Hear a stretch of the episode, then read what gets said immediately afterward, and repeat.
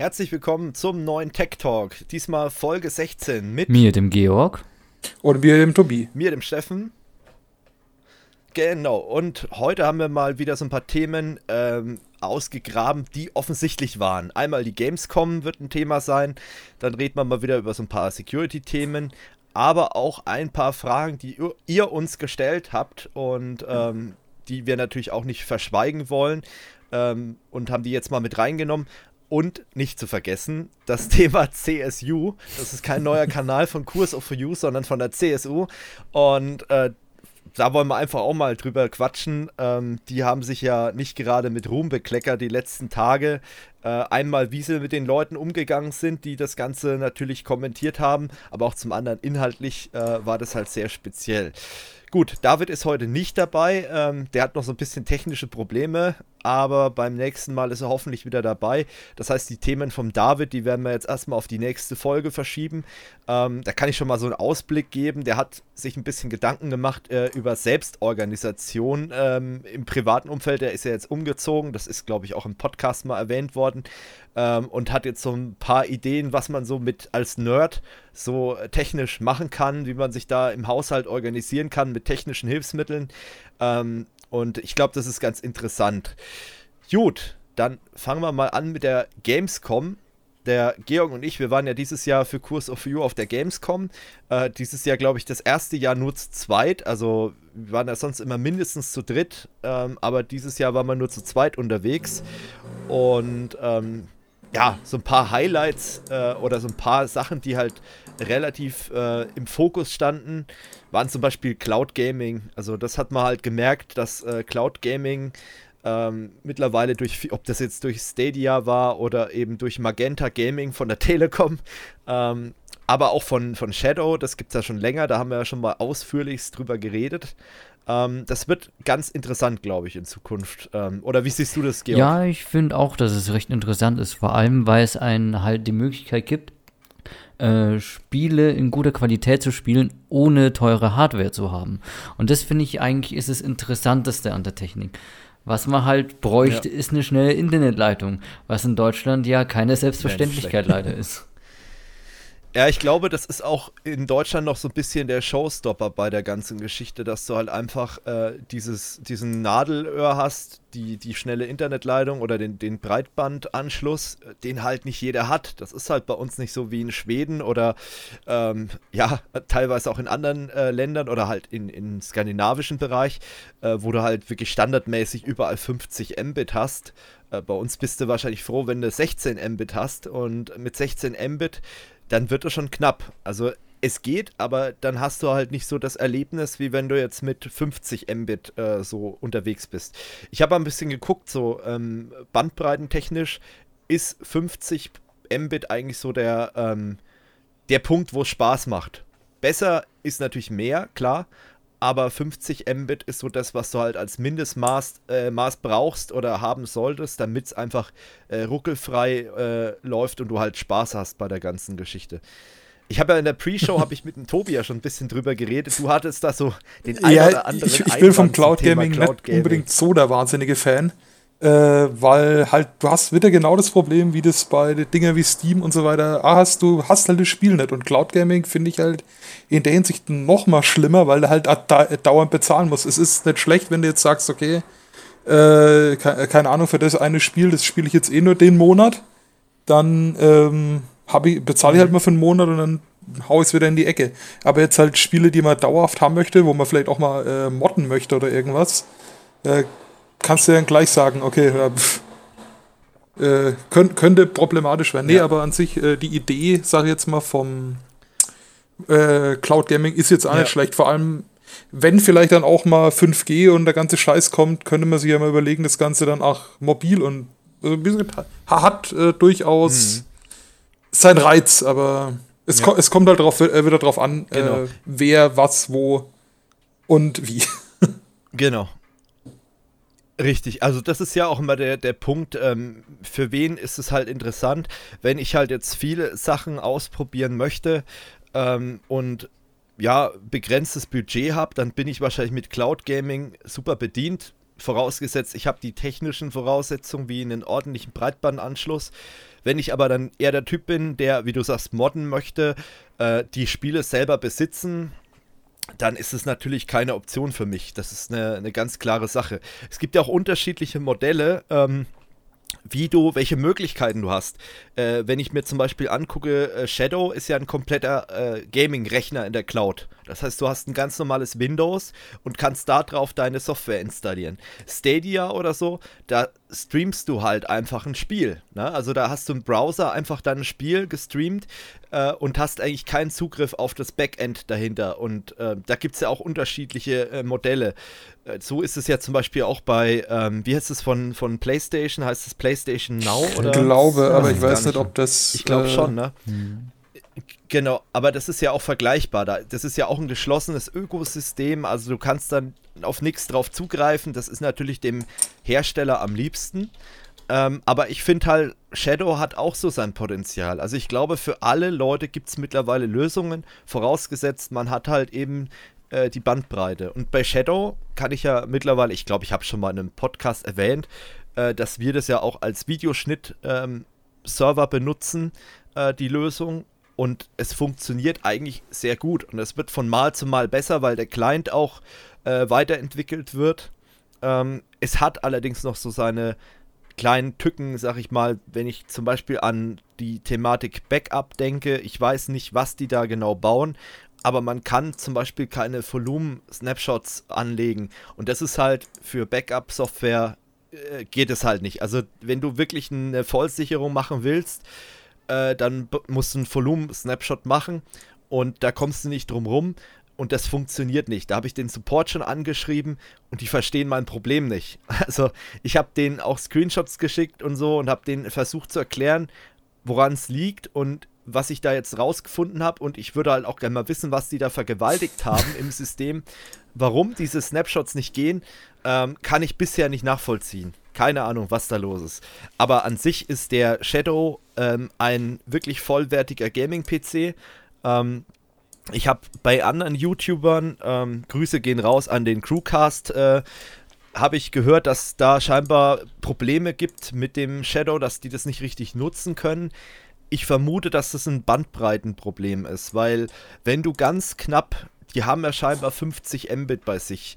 Äh, und wenn du ganz knapp diese 50 Mbit erreichst, dann darf nichts anderes laufen im Netzwerk, sonst funktioniert der Shadow einfach nicht richtig. Ich habe hier 250 Mbit über äh, VDSL Vectoring von der Telekom und bei mir läuft das Ding super.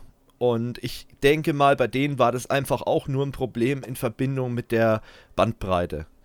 Was natürlich auch geil ist beim Cloud Gaming, ist das äh, plattformunabhängige Ne, ich brauche einen Webbrowser bei, bei Stadia zum Beispiel von Google ähm, und dann kann ich da drin zocken. Das heißt, ich kann theoretisch ein MacBook benutzen. Also für Leute, die da irgendwie Ambitionen haben, äh, mit einem MacBook durch die Welt zu laufen, die können dann einfach auf dem Mac Windows-Spiele zocken. Wie geil ist das denn? Theoretisch ja auch auf Linux möglich, wenn man das mal so sieht. Linux kannst ja auch einen Browser installieren, der alles Mögliche kann. Ähm, von daher ist es schon eigentlich eine nice Geschichte würde ich jetzt mal so ja, sagen. Ja, nice ist schon, aber du bist halt zum einen abhängig, ob du gerade gutes Internet hast, wie wir schon angesprochen haben, oder überhaupt Internet, wo du bist. Und natürlich ist äh, die Sache auch mit der Spielebibliothek, weil was letztendlich in der Spielebibliothek ist, äh, ist ja herstellerabhängig, nehme ich mal an. Weil jeder mhm. mit dem anders ja, Verträge klar. hat die brauchen halt dann irgendwelche Deals. Also wir werden wahrscheinlich dann wieder so enden, wie wir es jetzt haben bei den, bei den Serien und Filmen, dass du dann halt 1000 Abos hast. Einmal bei Netflix und einmal bei Ding. Und dann hast du halt einmal bei Stadia, einmal bei äh, Magenta Gaming, einmal bei PlayStation Now, einmal bei was weiß ich. Äh, EA wird da bestimmt auch bald mal was liefern, schätze ich mal. Ähm, und dann hast du 10.000 Accounts und zahlst dann monatlich wieder Geld. Das kann man natürlich auch sehr kritisch sehen. Und das muss man eigentlich auch sehr kritisch sehen. Mhm. Ich glaube aber, äh, dass es auch weiterhin oder dass bei Cloud Gaming noch eher die Chance besteht, dass du Plattform oder unabhängige äh, Anbieter hast, äh, wie zum Beispiel Shadow, wo du dann sagen kannst, okay, dann habe ich halt einen PC in der Cloud und dann kann ich darauf machen, was ich will. Und dann bestimme ich, wo ich mein Spiel beziehe. Und das finde ich ist aus meiner Sicht das bessere Modell als äh, diese geschlossenen Umgebungen. Aber ich befürchte halt, wie so oft ist, dass die meisten Leute sich doch für die geschlossenen entscheiden, weil es halt einfach mhm. bequemer mhm. ist, weil ich da nichts machen muss. Da klicke ich drauf, dann läuft das ganze Ding und Richtig. fertig. Ähm, und, so mache, für, und vor allem ja. äh, bei Stadia, das mit der Anbindung, mit diesen Chats und den äh, Livestreams, wo du da irgendwie noch was bekommst, das ist natürlich dann auch ja. noch äh, eine Sache, wo dafür spricht. Also das kann natürlich ein Shadow nicht bieten. Das ist wohl wahr, richtig, ja. Ich meine, da muss man halt äh, ja einfach mal gucken und, und ausprobieren, was für sich das Richtige ist, aber es wird natürlich genügend Leute geben, die komplett sagen, nee, also Cloud Gaming ist für mich keine Option und das ist ja auch okay. Und ich hoffe auch, dass es davon noch genügend Leute geben wird, ähm, damit eben dieses normale Gaming so schnell nicht ausstirbt, weil es hat ja doch diverse Vorzüge. Und äh, wenn ich gerade mal dran denke, an, an unseren geschätzten Kollegen, den Felix, mit seinem äh, Modding-Forum, äh, dieses Modding-Thema, das wird dann komplett sterben. Also da hast du dann keine Chance, wenn der äh, am besten noch der Entwickler selber bestimmt, wie die Server dann da aussehen und die äh, Cloud-Gaming-Geschichten ähm, dann, ja, dann kannst du mit Modden, kannst, brauchst du nicht anfangen, außer es gibt eine Schnittstelle oder irgendeine Möglichkeit, da Mods reinzuschicken. Dann muss allerdings aber auch der Hersteller sagen, jo, ich will das, ich möchte es unbedingt haben. Ich meine, das gibt Hersteller, die machen das, wie die Leute vom Landwirtschaftssimulator zum Beispiel. Also es sind hauptsächlich Simulatorenhersteller, die solche äh, Mods zulassen. Aber ähm, bleiben wir jetzt mal beim Thema Modding-Forum. Das ist ja hauptsächlich GTA. Das kannst du vergessen, dass die sagen, jo, Mods, äh, Daumen hoch, das äh, supporten wir auch noch. Äh, kannst du eigentlich knicken, ne? Und unter Umständen, ich meine, das sind ja Server-Umgebungen. Wenn da einer irgendeinen Mod einbaut, der den ganzen Server zum Abstürzen bringt, dann ist es halt auch scheiße, ne? Dann steigt da der Supportaufwand und das will so ein Cloud-Gaming-Anbieter auch nicht haben. Das muss man auch mal wirtschaftlich sehen. Also die haben da keinen Bock drauf auf sowas. Äh naja, wir werden sehen, wie sich das entwickelt. Auch mit der Telekom Magenta Gaming finde ich interessant, einfach aus dem Grund, die sind Netzbetreiber. Äh, das heißt, die können dafür sorgen, dass die Latenz äh, sau gering ist äh, zu dem einzelnen Server. Wenn ich jetzt bei Shadow bin, dann muss ich ja trotzdem über den D6 in Frankfurt, werde ich dann geroutet irgendwo in ein Rechenzentrum nach Frankreich äh, und da läuft dann die VM. Ähm, das hat natürlich auch Latenzen zur Folge. Klar, man kann das natürlich sehr optimieren. Das ist auch ganz gut optimiert und ich habe auch kaum Latenzen. Aber die Telekom kann es halt noch besser machen. Und es ist halt ein deutscher Anbieter, da liegen die Daten auch in Deutschland. Also sollte ich dann äh, wirklich mal vorhaben, auf so einen virtuellen PC dann auch normale Office-Arbeiten zu machen, also das Ding wirklich als PC-Ersatz zu betrachten, äh, dann ist sowas, glaube ich, äh, eine bessere Alternative. Und es ist halt einfach, Cloud Gaming ist halt eine logische Weiterentwicklung äh, in der IT. Wenn ich überlege, vor ein paar Jahren war halt im normalen IT-Bereich äh, Cloud äh, noch nicht so das Thema. Das wird aber jetzt oder ist mittlerweile in aller Munde und langsam kommt das halt auch in den Gaming-Markt. Das ist halt einfach so. Und da müssen wir einfach mal abwarten, wie sich das entwickelt. Was ich sehr spannend finde, ähm, wenn ich dran denke, ich als Jugendlicher, ich wäre froh gewesen, wenn so ein Angebot damals gegeben hätte, weil dann hätte ich mir von meinem Taschengeld einen super teuren äh, Gaming-Rechner in der Cloud klicken können, ohne den selber besitzen zu müssen. Und das wäre mit dem Taschengeld wäre das drin gewesen. Also dahingehend finde ich das schon verlockend, mhm. weil du halt ja. keine Anfangsinvestition hast von ein paar tausend mhm. Euro, was wir ja jedes Mal machen, wenn wir uns einen Gaming-Rechner zusammenstellen. Ja. Also dahingehend. Weil du vorhin noch gemeint hast mit äh, Zeug hochladen, es ist ja auch, äh, weil du sagst, Mo äh, Modding-Support ja. ist ja auch eine Frage der Sicherheit, weil ja. du müsstest ja dann erstmal alle Mod-Sachen durch eine Code-Review laufen lassen. Und ja, also mhm. wenn du den Server angreifen willst, warum nicht dann einfach über irgendeinen Injection in der Mod oder irgendwas? Es ist halt auch, es ist, es ist, wie du auch ja, gemeint hast, ist halt auch wieder mehr Arbeit. Ja, also ich glaube nicht, dass die äh, Cloud-Anbieter das haben wollen. Ne? ich meine, bei Shadow, da bist du dein eigener Herr, da hast du dein Windows 10 und kannst da drin machen, was du willst. aber bei diesen geschlossenen Umgebungen hast du da eigentlich keine Chance, weil die Risiken für die äh, Provider oder für die Anbieter ist, die sind halt einfach so groß. Äh, letztendlich kannst du da theoretisch auch einen Mod bauen, der einfach einen DDoS-Angriff startet und dann bist du als Plattformbetreiber der Depp der Nation und dann hast du da wieder Probleme. Ähm, also das wird ja nicht nur für, für gutsinnige Geschichten genutzt, wahrscheinlich dann. Deswegen, also ist ein schwieriges Thema und ich glaube, das äh, wird noch einige Jahre dauern, bis das funktioniert und auch Thema Breitband und auch 5G. Ich meine, das wird in Deutschland noch ewig dauern. Ähm, wenn man sich mal anguckt, das sind ja jetzt gerade erstmal so die ersten Masten in Betrieb gegangen und da auch nur in den großen Städten und ähm, ja, es ist halt einfach noch äh, ziemlich langwierig das Thema und ähm, es wird auch noch einige Leute geben, die das verhindern wollen, dass 5G hier in Deutschland ausgebaut wird. Das wird zwar eine Minderheit sein, aber es wird trotzdem Leute geben, äh, die das verhindern wollen. Und ähm, ich weiß nicht, wie es bei euch im Bekanntenkreis ist, aber gerade die Leute, die von Technik keine Ahnung haben, da habe ich einige Leute, die mittlerweile schon Angst haben vor 5G, die äh, irgendwie Bedenken haben wegen der Strahlung und so weiter.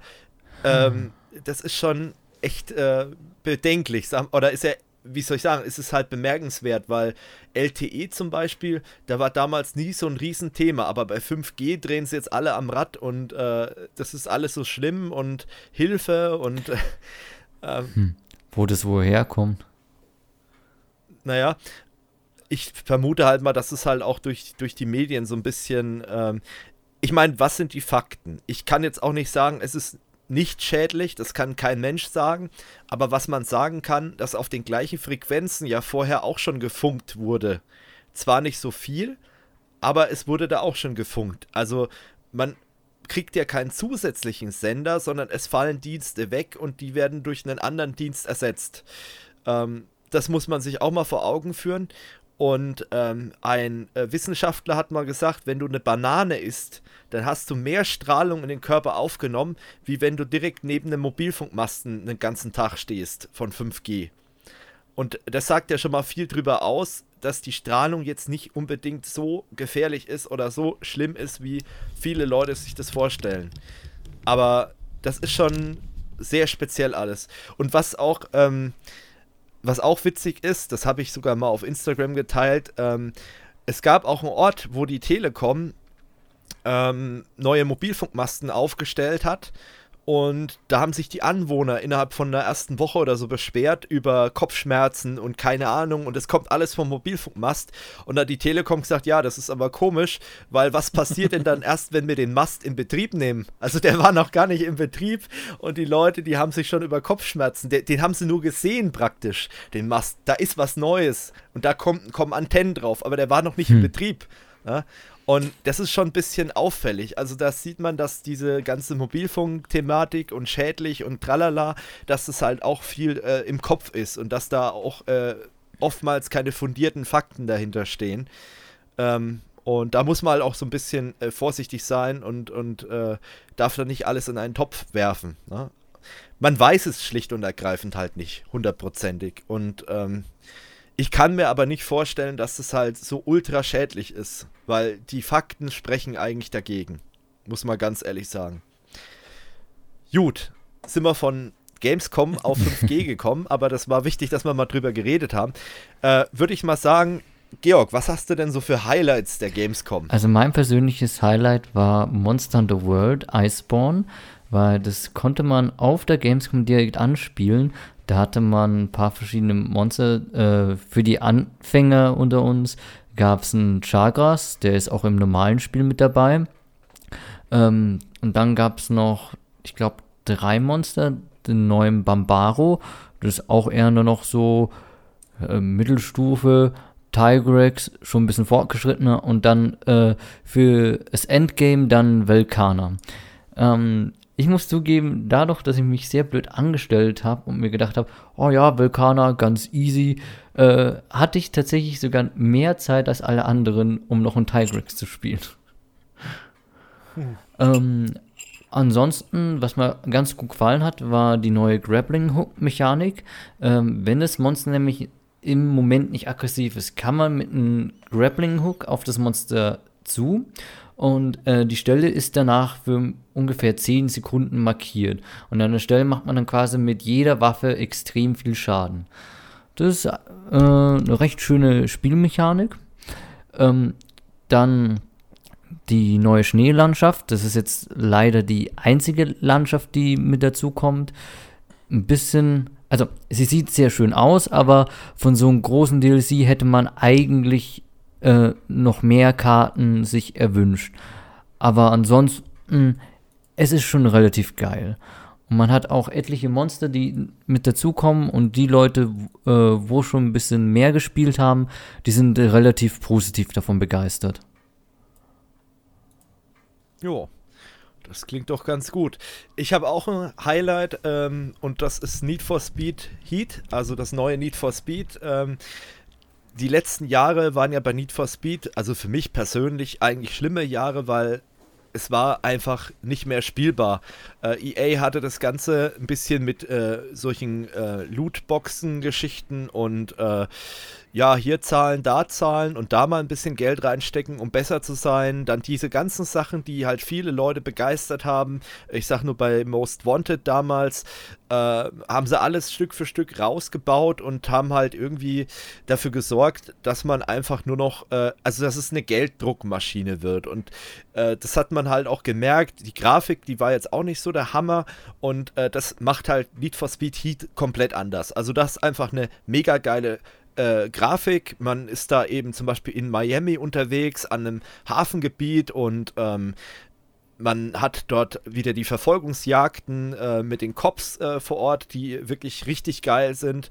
Ähm, dort äh, Landschaft oder, oder industrietechnisch mit irgendwelchen Raffinerieanlagen und so, das, das wirkt schon alles recht geil.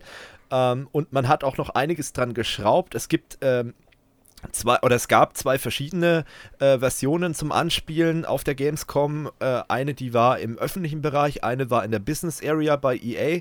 Ähm, und in der Business Area wurde dann auch ein anderer Bild gezeigt als äh, in der öffentlichen, äh, im öffentlichen Bereich. Ähm, Allerdings äh, muss ich sagen, also die Entwickler, also Ghost Games, die haben da einiges richtig gemacht und das äh, wird weder Lootboxen noch einen Online-Zwang geben, wo man sich dann eben verpflichtet, dann irgendwie immer online gegen irgendwelche Leute zu spielen. Das ist natürlich schon geil. Also das macht dann auch Spaß. Was auch Spaß macht, ist das ganze Modding-Thema, äh, oder Tuning besser gesagt, nicht Modding, Tuning-Thema. Also man kann mittlerweile sau viel tunen und ähm, man geht so ein bisschen back to the roots, wo du halt wirklich dein Auto dann äh, dementsprechend zusammenstellen kannst und du hast auch keinen Zwang, dein Auto zu wechseln, wie bei anderen Need for Speed Teilen. Ähm, du kannst natürlich, klar, aber du musst nicht. Du kannst theoretisch das ganze Ding mit einem selbst zusammengestellten Auto fahren bis zum bitteren Ende. Ähm, und das macht, glaube ich, sehr viel Spaß. Also ich werde es mir auf jeden Fall holen. Das äh, ja, es ist schon Release-Date bekannt gegeben worden. Das ist der 8. November und äh, ich denke, das macht auf jeden Fall richtig viel Spaß und äh, bin da schon so ein bisschen hyped, muss ich ganz ehrlich sagen. Also das ähm, hat mir es echt angetan und ähm, endlich mal wieder so Need for Speed, wo ich sage, das äh, das macht dann wieder Spaß. Und äh, ich habe da die letzten Jahre echt äh, Spaß dran verloren an dem Spiel, muss man ganz ehrlich sagen. Und die äh, Zahlen, wenn man sich die anguckt, die Umsatzzahlen, die sprechen halt auch eine deutliche Sprache. Also da war ich scheinbar nicht allein. Äh, die meisten Leute, die hatten auch keinen so wirklich einen Bock mehr auf Need for Speed und haben sich dann halt eben äh, an andere Renngames gehalten. Und da gibt es ja auch genügend Konkurrenz. Ne? Also das ist ja ein, ein Markt, sag ich mal, da ist ja EA mittlerweile nicht mehr allein. Mhm. Und äh, das haben sie halt auch finanziell gemerkt. Zu Recht, muss man ganz ehrlich sagen. Ja, ähm, das war Need for Speed. Ja, was natürlich auch ein Game ist, ähm, da kann ich leider jetzt äh, nicht im Detail was dazu sagen. Ich kann nur sagen, dass ich mich ultra darauf freue. Das ist Cyberpunk. Ähm, da habe ich mich jetzt nicht angestellt. Ähm, das war halt sehr überlaufen, aber äh, man kann eigentlich sagen, äh, das Game wird geil. Also da äh, freut man sich schon drauf. Und ich weiß nicht, wie es dir geht, Georg, aber ähm, ich habe da schon richtig Vorfreude. Also ich habe da auch Vorfreude. Ich ärgere mich bloß, dass es wahrscheinlich die Zeit wird, äh, wo ich keine Zeit haben werde wegen Abitur. da werde ich wahrscheinlich noch beim ja, Lernen sein. Ach. ja, Ach, ach, was? Das geht schon alles. Nee, nicht, nicht bei Cyberpunk, weil Cyberpunk ist so ein Spiel, da musst du sehr viel Zeit investieren. Und, und ja, da, das stimmt. Ja, man das will auch viel Zeit investieren. Und das ist genau das Problem. Es ist nicht so, dass ich sage, ich habe überhaupt keine Zeit mehr, aber ich habe ja. Angst, dass ich mir zu viel Zeit nehme, die ich mir nicht nehmen sollte. Willkommen in meinem Leben. Also ich bin mittlerweile auch so, dass ich leider nicht mehr die Zeit habe, um äh, so viel zu zocken, wie ich früher gezockt habe. Und aber ja, das muss man halt dann irgendwie. Naja, irgendwie sa sagen wir es mal so, schauen wir mal, dass wir den so. Jahresurlaub auf den Release-Tag legen, ne? ja, genau. Ich äh, kenne ja. tatsächlich welche von meiner alten Arbeit, die genau das machen. Ja. ja, schöne Grüße an den Fabian Scherschel von Heise, ne?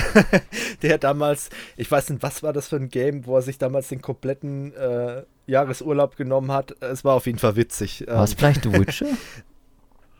Äh, ja, nee, manche Leute machen sowas nicht. ja für WoW, so, wenn dann irgendwelche Expansions hm. rauskommen. Ja, nee. Nein, nein, nein, nee, das war irgendwas. War es Borderlands? Ich weiß es nicht mehr genau. Aber es war auf jeden Fall witzig. Also sich erstmal hier schön Urlaub genommen. Ähm, aber gut, man muss Prioritäten setzen und ähm, ich werde sicherlich auch einige Stunden damit verbringen. Man muss halt gucken, wie man das Ganze äh, zeitlich eintaktet. Vor allem, worauf ich ja. gespannt bin, wie der Multiplayer wird, weil äh, CD Projekt hat ja letztens einen Multiplayer angekündigt für Cyberpunk und das könnte auch ziemlich cool werden. Ja. Ja, also man sollte sich das Game auf jeden Fall mal angucken ähm, und äh, es ist halt, es, es macht auf jeden Fall Lust äh, auf mehr und allein schon der, der Messestand, der war echt gut gestaltet. Also der hat echt was hergemacht. Futuristisch hat er was hergemacht. Sieht man übrigens auch im, im äh, Aftermovie von uns oder auch in der Bildergalerie. Äh, Links findet ihr natürlich wieder in der Videobeschreibung. Äh, da haben wir auch einiges äh, gemacht. Jo, was, was war noch auf der Gamescom? Ähm, was habe ich mir noch angeguckt? Ich war dieses Jahr, muss ich ganz ehrlich sagen, ähm, wenig am Anzocken, ganz ehrlich. Äh, aber so ein paar Sachen habe ich mir angeguckt, zum Beispiel auch den neuen Transport Fever. Äh, das ist ja so ein Game, das hatten wir auch vor ein paar Jahren schon mal bei uns im, äh, im Tech Talk, wollte ich schon sagen. Nee, den hatten wir auf dem normalen Gaming-Channel. Ähm, aber das Game hatte ein Riesenproblem.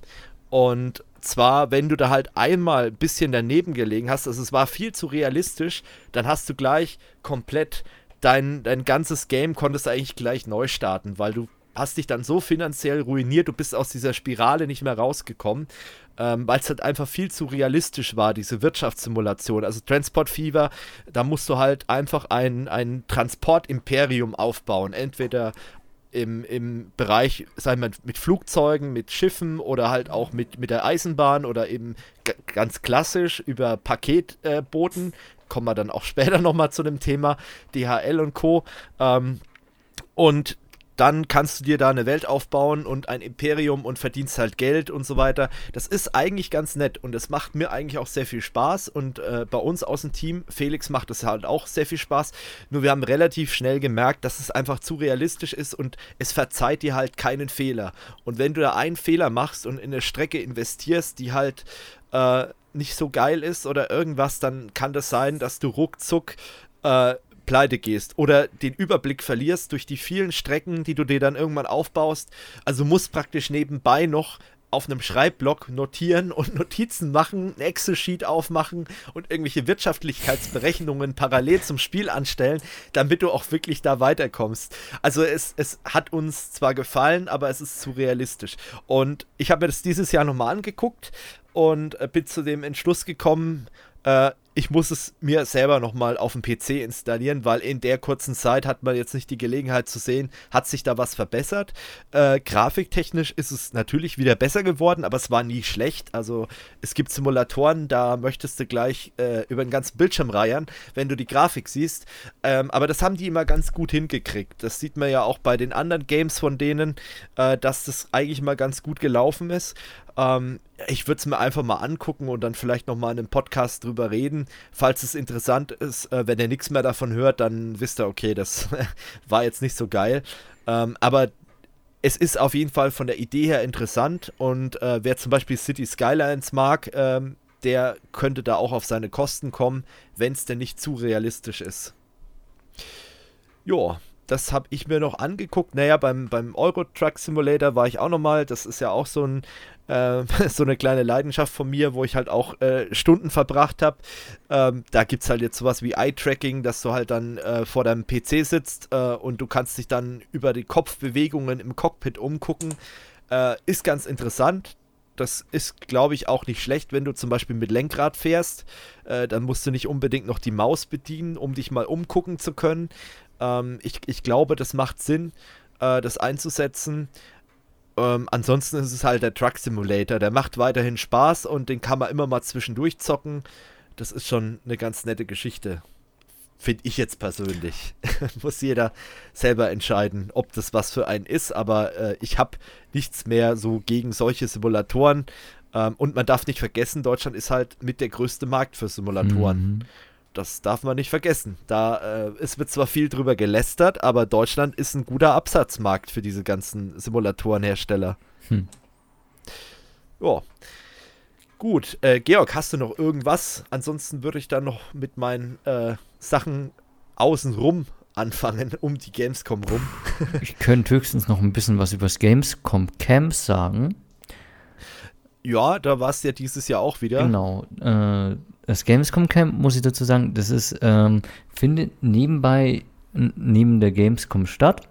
Das ist quasi ein Zeltlager während der Gamescom und ähm, letztes Jahr war es ja so, dass die GameStar da einen Livestream gemacht hat und das Ganze unterstützt hat. War dieses Jahr nicht so. Die waren jetzt direkt auf der Messe. Ähm, es mhm. hat aber wie letztes Jahr so am Abend so kleine Turniere gegeben, wo jetzt zum Beispiel irgendwie Mario Kart 64 oder irgendein anderes altes Spiel eben ähm, gespielt wurde. Und da hat man dann auch äh, relativ geile Preise gewinnen können.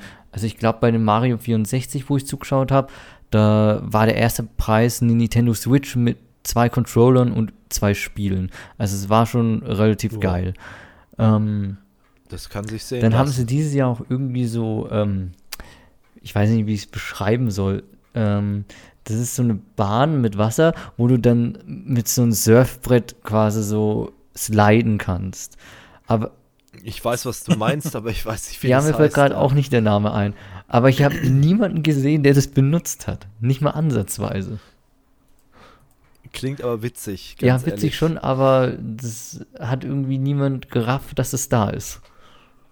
Ja, ja, also Gamescom Camp ist, glaube ich, eine ganz gute Idee. Man, man darf aber auch nicht mit dem Gedanken an die Sache rangehen, man spart da viel Geld, habe ich die Erfahrung gemacht. Weil ich zum Beispiel als äh, Mensch, ich war natürlich in einem Hotel und ähm, ich war allerdings nicht in Köln selber, ich war in Düsseldorf und ähm, bin dann halt jedes Mal reingefahren nach Köln und das hat sich sogar gelohnt, weil das Hotelzimmer war jetzt bei 55 Euro, vier Sterne. Äh, ich weiß nicht, wie es bei, bei dir aussieht. Wie viel hast du bezahlt? Ich habe ungefähr Tag? 30 Euro pro Tag gezahlt, also. Ja, also wenn man jetzt sagt, okay, es kommt nicht auf einen Taler an, also auf ein, zwei Taler mehr, dann kann man durchaus sowas auch fahren, so eine Taktik. Und man hat halt, äh, klar, seine Ruhe, fließendes Wasser, Strom, Dusche, äh, Toilette für sich allein und so. Das hat halt auch so seine Vorzüge. Aber Köln während der Gamescom selbst ist halt einfach saumäßig teuer. Also ich habe mich ja auch mit, mit Kollegen getroffen hier. Ähm, das ist ja klar. Äh, so for You hat natürlich mittlerweile auch so den einen oder anderen, den er kennt aus dem YouTube-Influencer, Online-Medienbereich und habe mich mit Leuten ausgetauscht. Da waren welche in Leverkusen, die haben gemeint, das ist auch eine gute Idee, da unterzukommen, äh, weil die Preise halt mittlerweile jenseits von Gut und Böse sind. Also so ein Vier-Sterne-Hotel muss man natürlich nicht unbedingt vier Sterne nehmen, aber nur mal als Beispiel, da zahlst du mittlerweile über 400 Euro pro Nacht. Äh, hallo, geht's noch? Äh, und dann fährst du halt ein bisschen außerhalb, wie Düsseldorf, und dann bist du dann auf einmal bei 55 Euro pro Nacht. Äh, und es ist auch nichts Besonderes, also auch nichts, äh, äh, ja, also dass da irgendwie mehr dabei ist. Es ist halt einfach nur die Messe, die das Ganze teuer macht. Und auch die Ferienwohnungen, wenn ich mir überlege, was wir die ganzen Jahre immer bezahlt haben für die Unterkünfte, das war jetzt auch nicht immer so oh, günstig. Ja, äh, das eine, ja. Deswegen, das äh, lohnt sich halt dann doch irgendwie, ne? wenn man da mal außerhalb guckt. Und ich habe wirklich sehr kurzfristig gebucht, weil ich wusste halt äh, noch gar nicht, äh, kann ich überhaupt und wie lang kann ich da überhaupt hin. Und äh, wir haben ja auch alle auch noch andere Tätigkeiten äh, neben dem Podcast hier und äh, Kurs of You kommen. Und äh, dann ist es halt immer schwierig. Und da war für mich dann die Option Düsseldorf war eigentlich optimal.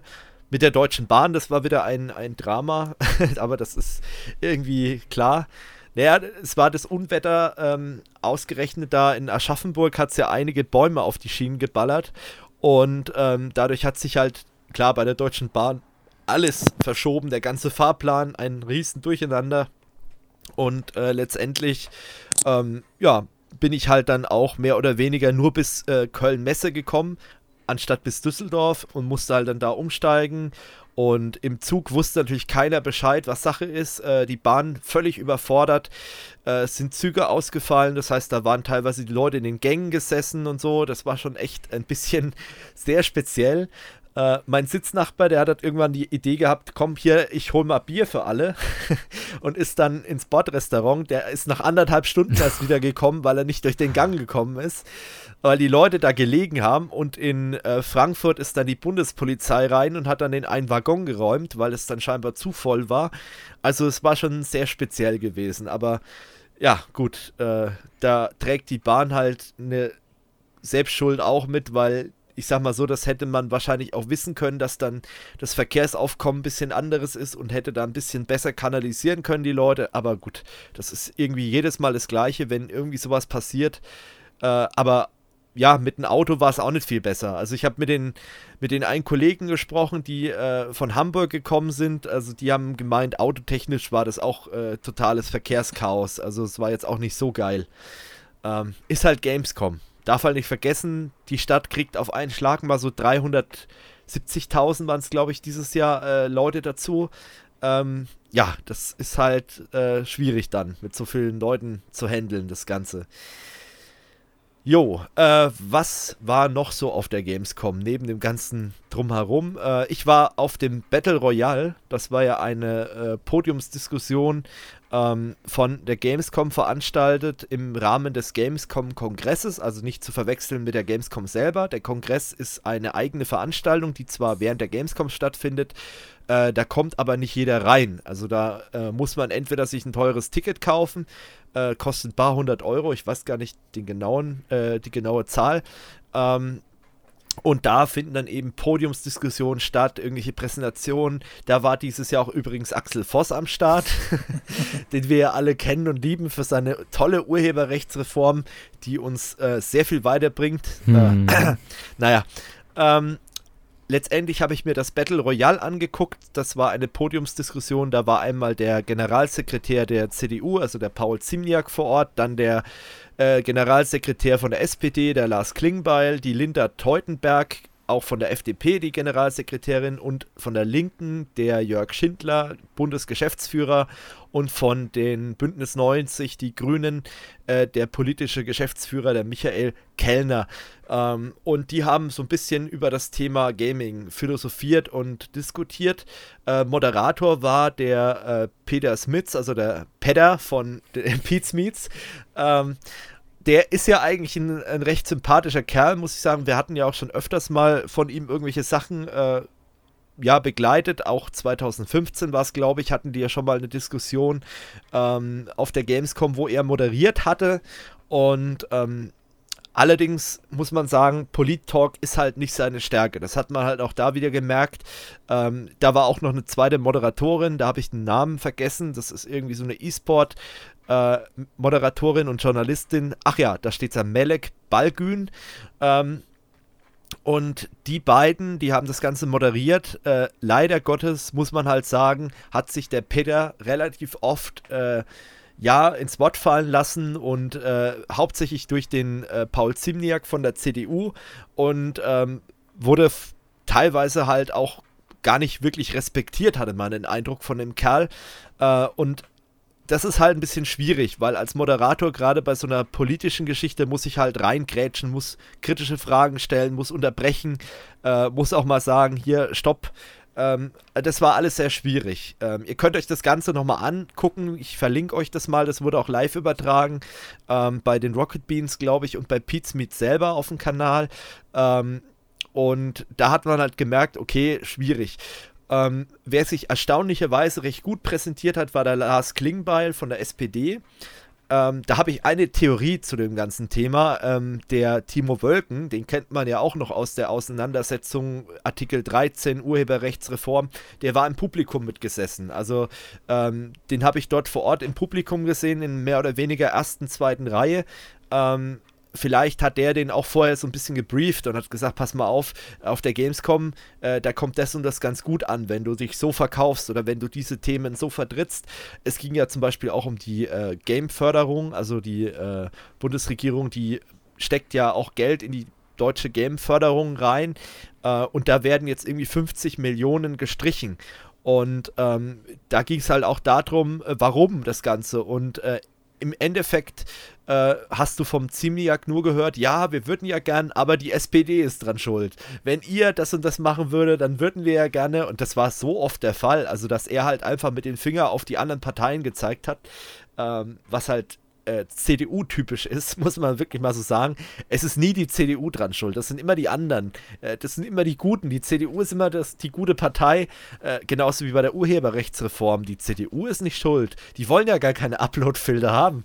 Ähm, und das war halt sehr schwierig. Also, das hat man in, dem, in dieser Debatte gemerkt. Ähm, und der Lars Klingbeil hat da relativ gute Argumente gebracht. Äh, wer auch gute Argumente gebracht hat, war aus, in meinen Augen die Linda Deutenberg, also von der FDP. Äh, allerdings viel zu spät. Also erst so gegen Ende hin, wo alle dann ihre erspielte Redezeit haben, das war auch so ein Ding, wo ich mir gedacht habe, warum? Ne? Ich meine, wir sind zwar auf der Gamescom, aber ganz ehrlich, das ist ein Polit-Talk, da muss ich nicht solche Spielereien einbauen, wie dass jeder Politiker äh, sich seine Redezeit über Fragen erspielen muss. Also es war halt einfach unnötig. Das hätte man sich echt streichen oder sparen können.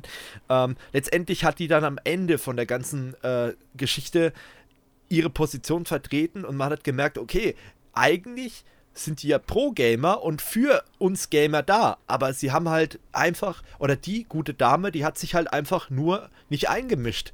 Und diese ganze Diskussion war eigentlich mehr oder weniger ein Hin und Her zwischen Lars Klingbeil und Paul Ziemniak. Die ganze Zeit haben die sich gegenseitig gebettelt, wie der Name von der, von der Podiumsdiskussion ja auch war. Ist ja auch in Ordnung. Aber die anderen haben null dazu beigetragen. Also die, die ganzen anderen Parteien, die waren eigentlich nicht präsent. Und das war ein bisschen schade. Äh, und da hätte man als Moderator vielleicht auch mal ein bisschen dazwischen gehen können und dann auch mal kritischer nachhaken. Und äh, ich hätte auch gerne mal ein bisschen kritischer nachgehakt. Paul Zimniak behauptet ja oder hat behauptet, äh, dass er auch äh, Gamer ist und dass er zum Beispiel auch äh, Verbindungen zum E-Sport hat. Und darauf ist man überhaupt nicht weiter eingegangen. Und da hätte ich gerne mal nachgehakt, weil ich meine, ganz ehrlich, da kann man viel behaupten, wenn der Tag lang ist auf dieser Diskussion.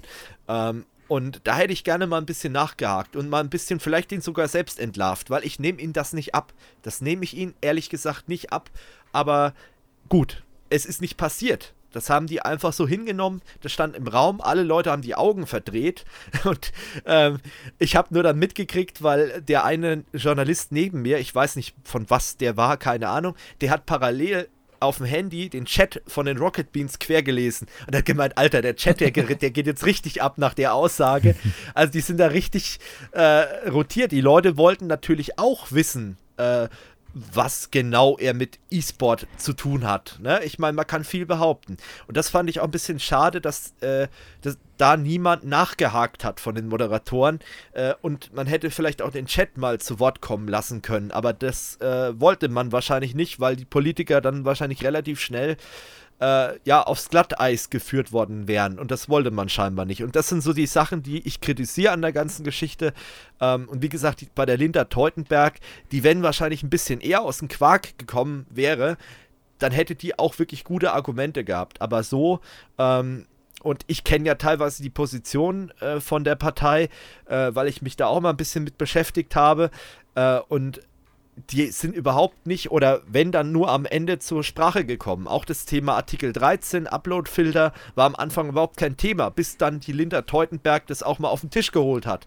Ich meine, klar, die SPD und die CDU haben sich ja da nicht gerade mit Ruhm bekleckert beim Thema Artikel 13 und das hätte man eigentlich mal ein bisschen mehr auf die Bühne holen müssen, dieses Thema. Ist aber nicht passiert. Ja, wie gesagt, Bündnis 90, die Grünen, Totalausfall. Da kam nichts rüber. Fast nichts. Und auch bei, bei der Linken fast nichts. Und das war einfach ein bisschen schade, aber gut. Ähm, ja, ich war dort, ich habe mir das mal angeguckt für euch mit. Ähm, ihr habt jetzt nichts Großes verpasst, also wer sich dafür interessiert, äh, für so ein politisches Thema, der kann sich das nochmal gerne in voller Länge auf, äh, ja, auf deren Website angucken, vom, also auf der Website vom Gamescom-Kongress. Link ist in der Beschreibung. Ähm, aber wie gesagt, es äh, hat ehrlich gesagt nicht viel Neues Tage befördert ähm, das Einzige, was für mich überraschend war, war das Auftreten von Lars Klingbeil. Aber ich glaube, dass die SPD, zumindest was äh, Netzgeschichten angeht, mittlerweile doch ein bisschen aufgewacht ist. Äh, was nicht zuletzt vielleicht auch so ein bisschen äh, der Verdienst eben von äh, Timo Wölken ist und äh, der Geschichte von Rezo. Ähm, da hat ja Timo Wölken auch richtig reagiert und hat auch mit Lars Klingbeil zusammen ja gleich ein Video gemacht und ich glaube, da die haben eher draus gelernt im Gegensatz zu der CDU, CSU. Aber da kommen wir dann später nochmal dazu, die haben nämlich noch mehr geleistet außerhalb von der Gamescom. Ähm, aber so viel zum Gamescom-Kongress. Äh, ein was vielleicht noch, ähm, ich habe ja erwähnt, Axel Voss war ja auch vor Ort. Der hat auch einen Vortrag gehalten. Da war ich dann allerdings nicht mehr dort, weil das konnte ich mir dann ehrlich gesagt nicht mehr antun. Ähm, der hatte den Vortrag Don't Kill the Messenger, Netzpolitik und politische Kommunikation im Zeitalter von YouTube. Das war sein Panel-Thema, wo er als Speaker vor Ort war. Ähm, das kann man sich bei dem nicht vorstellen. Also ich glaube auch, dass es sehr peinlich war und viele Journalisten, muss man auch wirklich so sagen, die waren nur wegen dem Battle Royale auf dem Kongress. Die, da haben sich viele dann einfach verkrümelt. Die sind danach einfach wieder auf die normale Gamescom, weil das ist ja außerhalb von dem äh, normalen Gamescom-Gelände, also das Kongressgebäude. Äh, und ähm, da hat man relativ schnell gemerkt, okay, da haben viele überhaupt keinen Bock mehr drauf auf die ganze Geschichte. Ähm, aber gut, so viel zum Thema Kongress. Und er hat sich natürlich nicht auf die Gamescom selbst getraut, was viele ja vermutet haben. Das habe ich auf Twitter gelesen. Viele hatten dann schon spekuliert, wie viele Bodyguards er dabei hat, um auf die Gamescom zu gehen. Äh, er war da gar nicht direkt. Also er war nur auf dem Gamescom-Kongress und äh, da kommen halt, wie gesagt, nur Leute rein, die ein paar hundert Euro für ein Ticket bezahlen äh, oder halt eben äh, Journalisten. Ähm, aber ansonsten kam da niemand drauf. Also der ist nie auf die normale Gamescom gegangen. Aber gut, das äh, hätte ich ihm jetzt auch nicht zugetraut, ehrlich gesagt. Ja, ähm, haben wir noch irgendwas zu Gamescom? Naja, es gab sehr viele Zuschauer und Besucher mal wieder, also sowohl offline, also vor Ort, als auch online. Also online haben 100 Millionen Leute die äh, Streams verfolgt, was ja auch echt eine, eine, gute Zahl ist, muss man ja wirklich mal sagen. Ähm, ja, wir haben noch äh, mal kurz die ähm, Autogrammstunde vom YouTuber Felix von der Laden begleitet. Das war auch mal ganz interessant. Äh, haben auch ein paar Bilder gemacht, aber da gibt es inhaltlich nicht so viel zu sagen, außer dass er halt äh, auch noch den Leuten, die lange gewartet haben, Pizza vorbeigebracht hat, was ich eine coole Geste fand. Äh, aber an sich äh, war halt eine Autogrammstunde, ne? Aber wir haben ein paar Bilder gemacht, waren vor Ort. Ähm, ja, äh, an sich äh, diese Geschichte mit den Signing Areas, das kann man sehen, wie man möchte. Ähm, ich meine, die äh, Leute wollen das ja auch. Ähm, ja, und die Gamescom ist halt da Anbieter, Dienstleister. Und wenn die Leute Autogramme von ihren Leuten haben, von ihren YouTubern haben wollen, dann liefern die halt einfach ab. Und das war halt da auch der Fall. Es gab halt eine Halle, da waren zwei große Bühnen und da gab es dann Autogrammstunden. Und ähm, ja, das kann man sehen, wie man möchte. Man kann dieses ganze Influencer-Zeug auch kritisch sehen. Ähm, ich sehe da auch nicht alles äh, positiv, aber letztendlich ist es halt einfach ein Service am Kunden und ähm, ja, da gibt es jetzt nicht so viel Verwerfliches dafür, äh, dazu zu sagen. Die Leute warten halt ziemlich lang. Die Leute müssen aber auch nichts extra bezahlen für Autogramme, was ja auch schon mal äh, gut ist. Es gab ja auch schon irgendwelche ja, Beauty-Tanten und Influencer, die dann nochmal extra Geld abgeknöpft haben den Leuten für Fotos und Autogramme. Äh, das ist da nicht passiert. Äh, von daher eigentlich alles gut. Oder wie siehst du das, Georg? Äh, ja, also ich fand vor allem auch gut, ähm, dass es da auch abgegrenzte Bereiche gegeben hat für die ganzen Autogrammstunden. Ja. ja, ich glaube, das wäre sonst hm. ausgeartet, weil es waren ja trotzdem relativ viele Leute da ähm, und ich glaube, dann hat, oder da hat die Security von der Gamescom hat sich da schon was dabei gedacht, dass sie gesagt haben, okay, extra Halle ähm, mit extra Wartebereich und so weiter, weil ich meine ganz ehrlich, wenn irgendwo mitten auf der Messe so eine riesen Ansammlung von Leuten ist, das hält halt auch auf. Und äh, da kommen die Leute da nicht durch, dann hast du da wieder Probleme, die Stände können teilweise nicht beliefert werden oder irgendwas an, den Ständ, an die Stände gebracht werden, das ist halt alles blöd.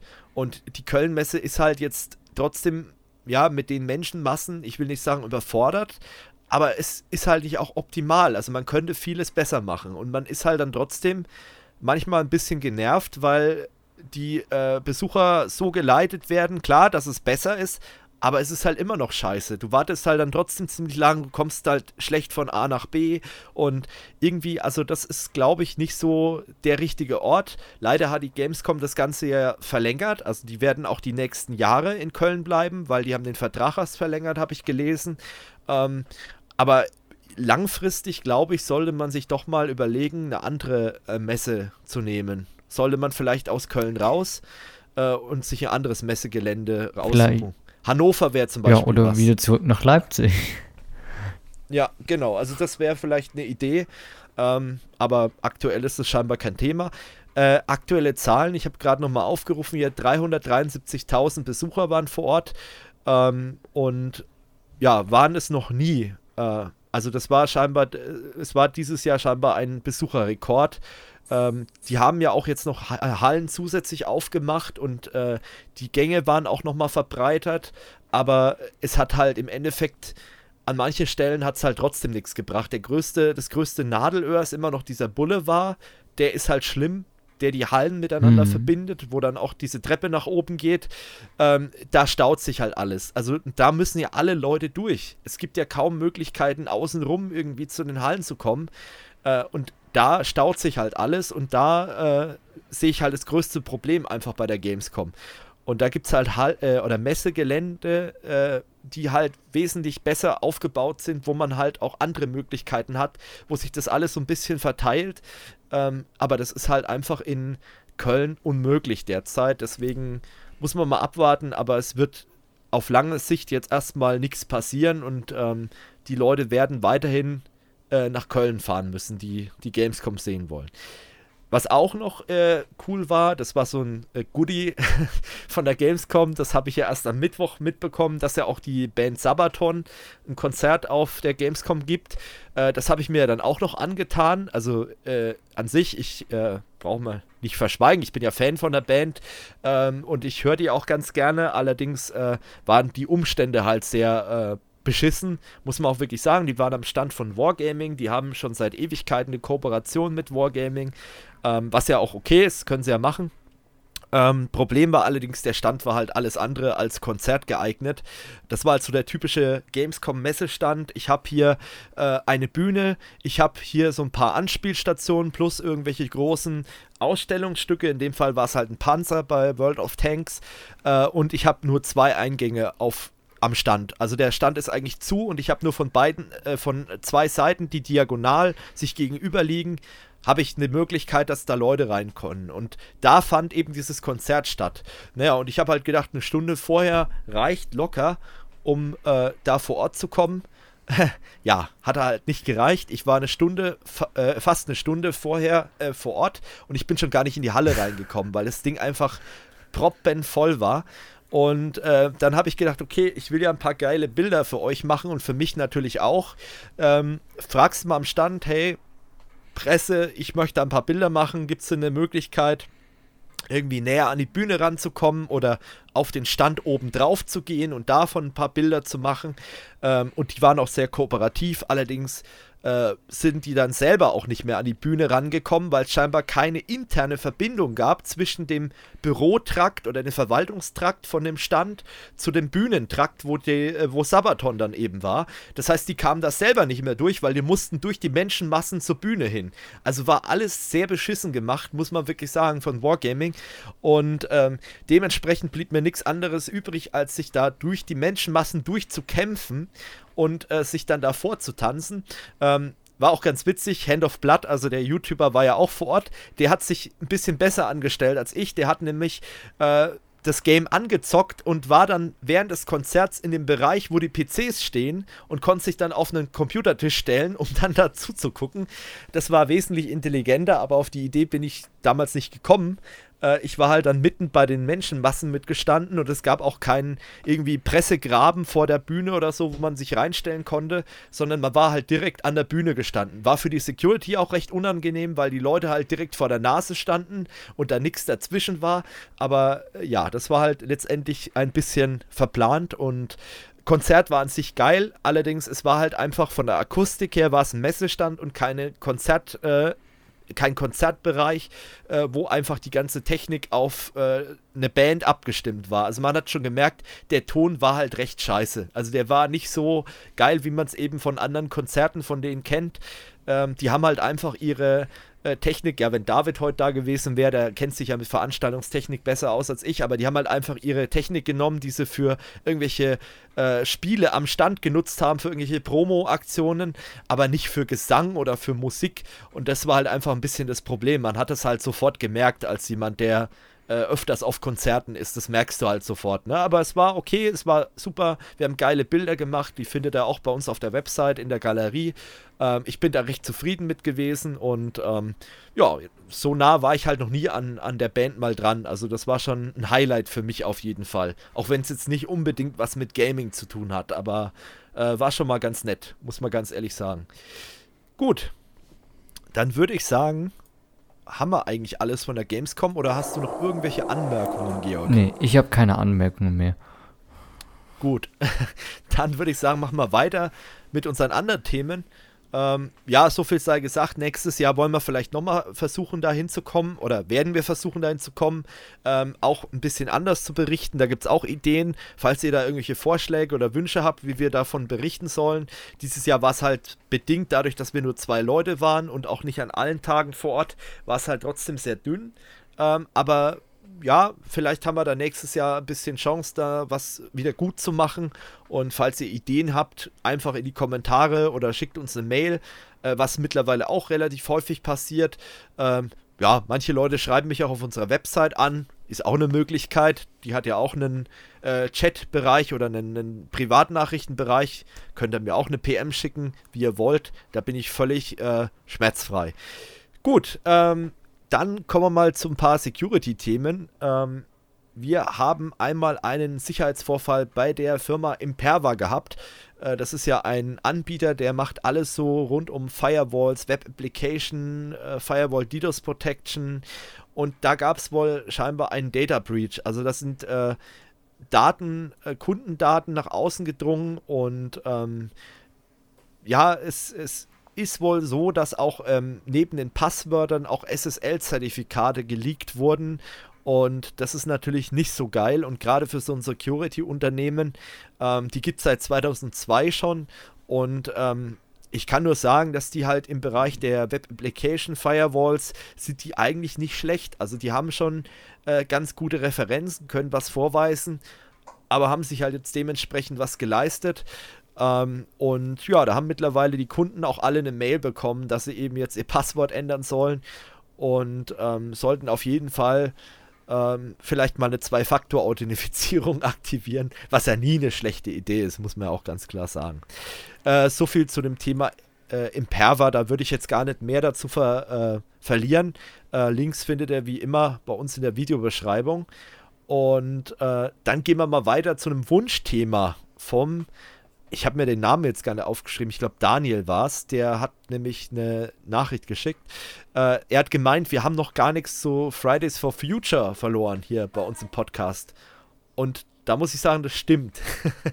Und äh, da würde ich vielleicht dann trotzdem heute mal ganz kurz drüber reden, einfach äh, damit man es einfach mal abgehakt hat.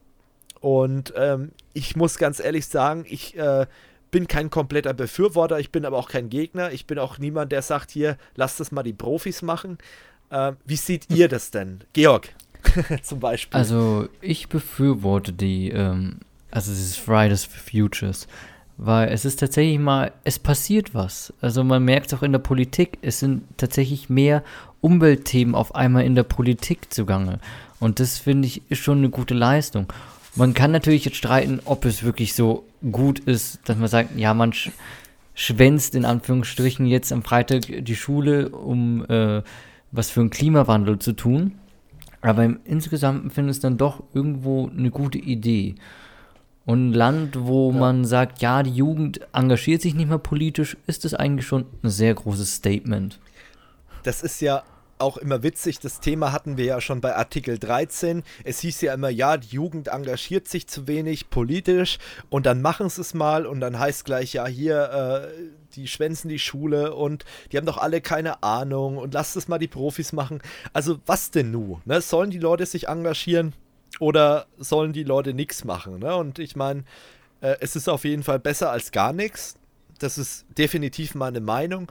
Und äh, zum Thema Schulschwänzen kann man nur sagen, ich meine, wenn man mal sich anguckt in den ganzen Bundesländern, wie viele Schulstunden mittlerweile durch Lehrermangel komplett entfallen, da ist, glaube ich, der Freitag ist wahrscheinlich das geringste Problem, äh, wenn da mal ein paar Leute fehlen.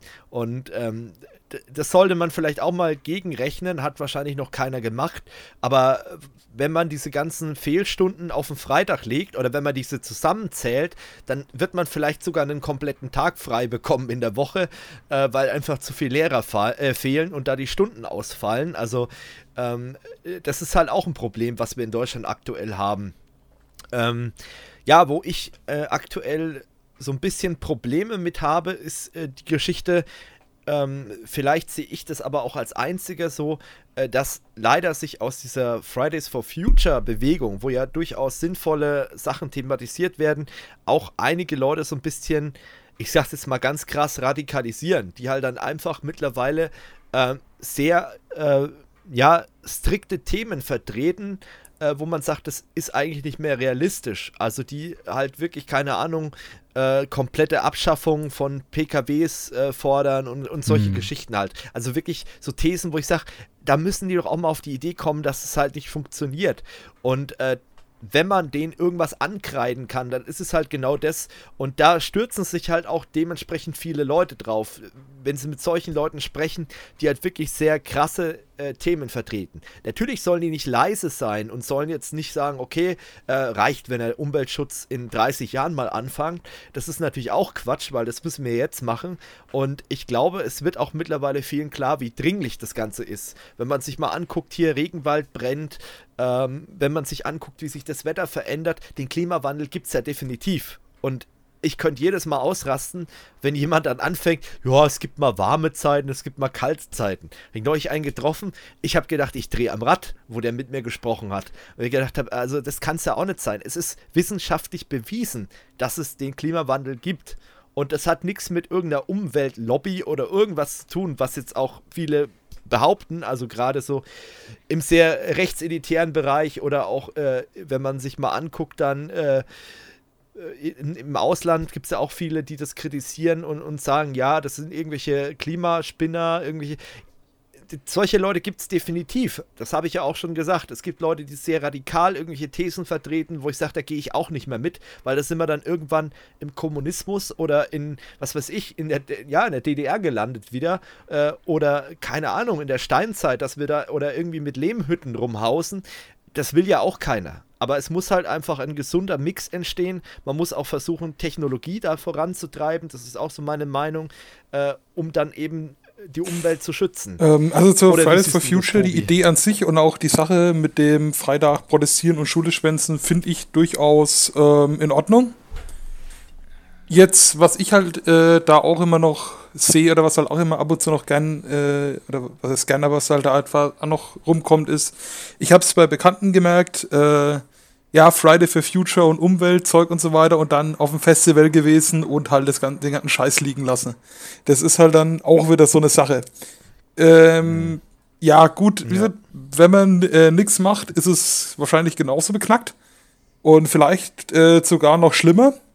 Ja. Aber manchmal fragt man sich ja dann schon. Das ist halt ja. dann auch, wie du vorhin gemeint hast, absolutes gefundenes Fressen für äh, Kritiker und ich sage jetzt mal Denunzianten, die da wirklich ähm, sagen, wir wollen es aus irgendwelchen Gründen nicht, keine Ahnung, weil äh, Öllobby denen jeden Monat irgendwie, keine Ahnung, einen Batzen Geld schickt oder kann, was weiß ich. Also auf jeden Fall ja. Äh, an sich ein ganz gutes Thema, muss auf jeden Fall gemacht werden, aber vielleicht, dass man sich auch mal selber überlegt, was man überhaupt macht, was man sagt, wie man wie es durchziehen ja. will, auch bis zum Schluss.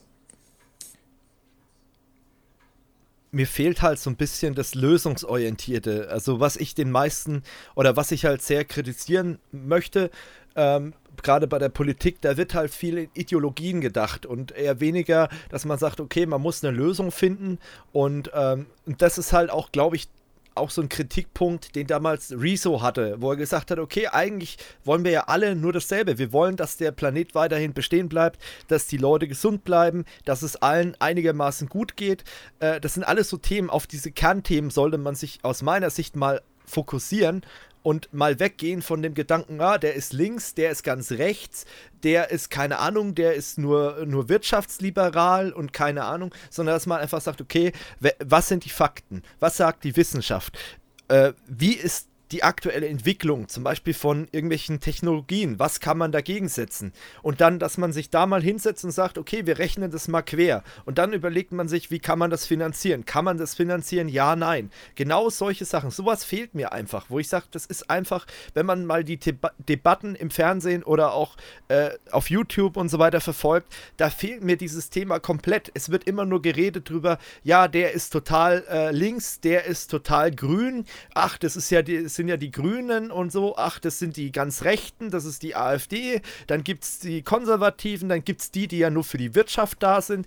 Und dass man in solchen Schubladen denkt, das ist nicht gerade förderlich für ein Thema, das alle betrifft, wo alle Leute eigentlich an einen Strang ziehen müssen und ähm, sich da auf dieses Kernthema mal fokussieren sollen.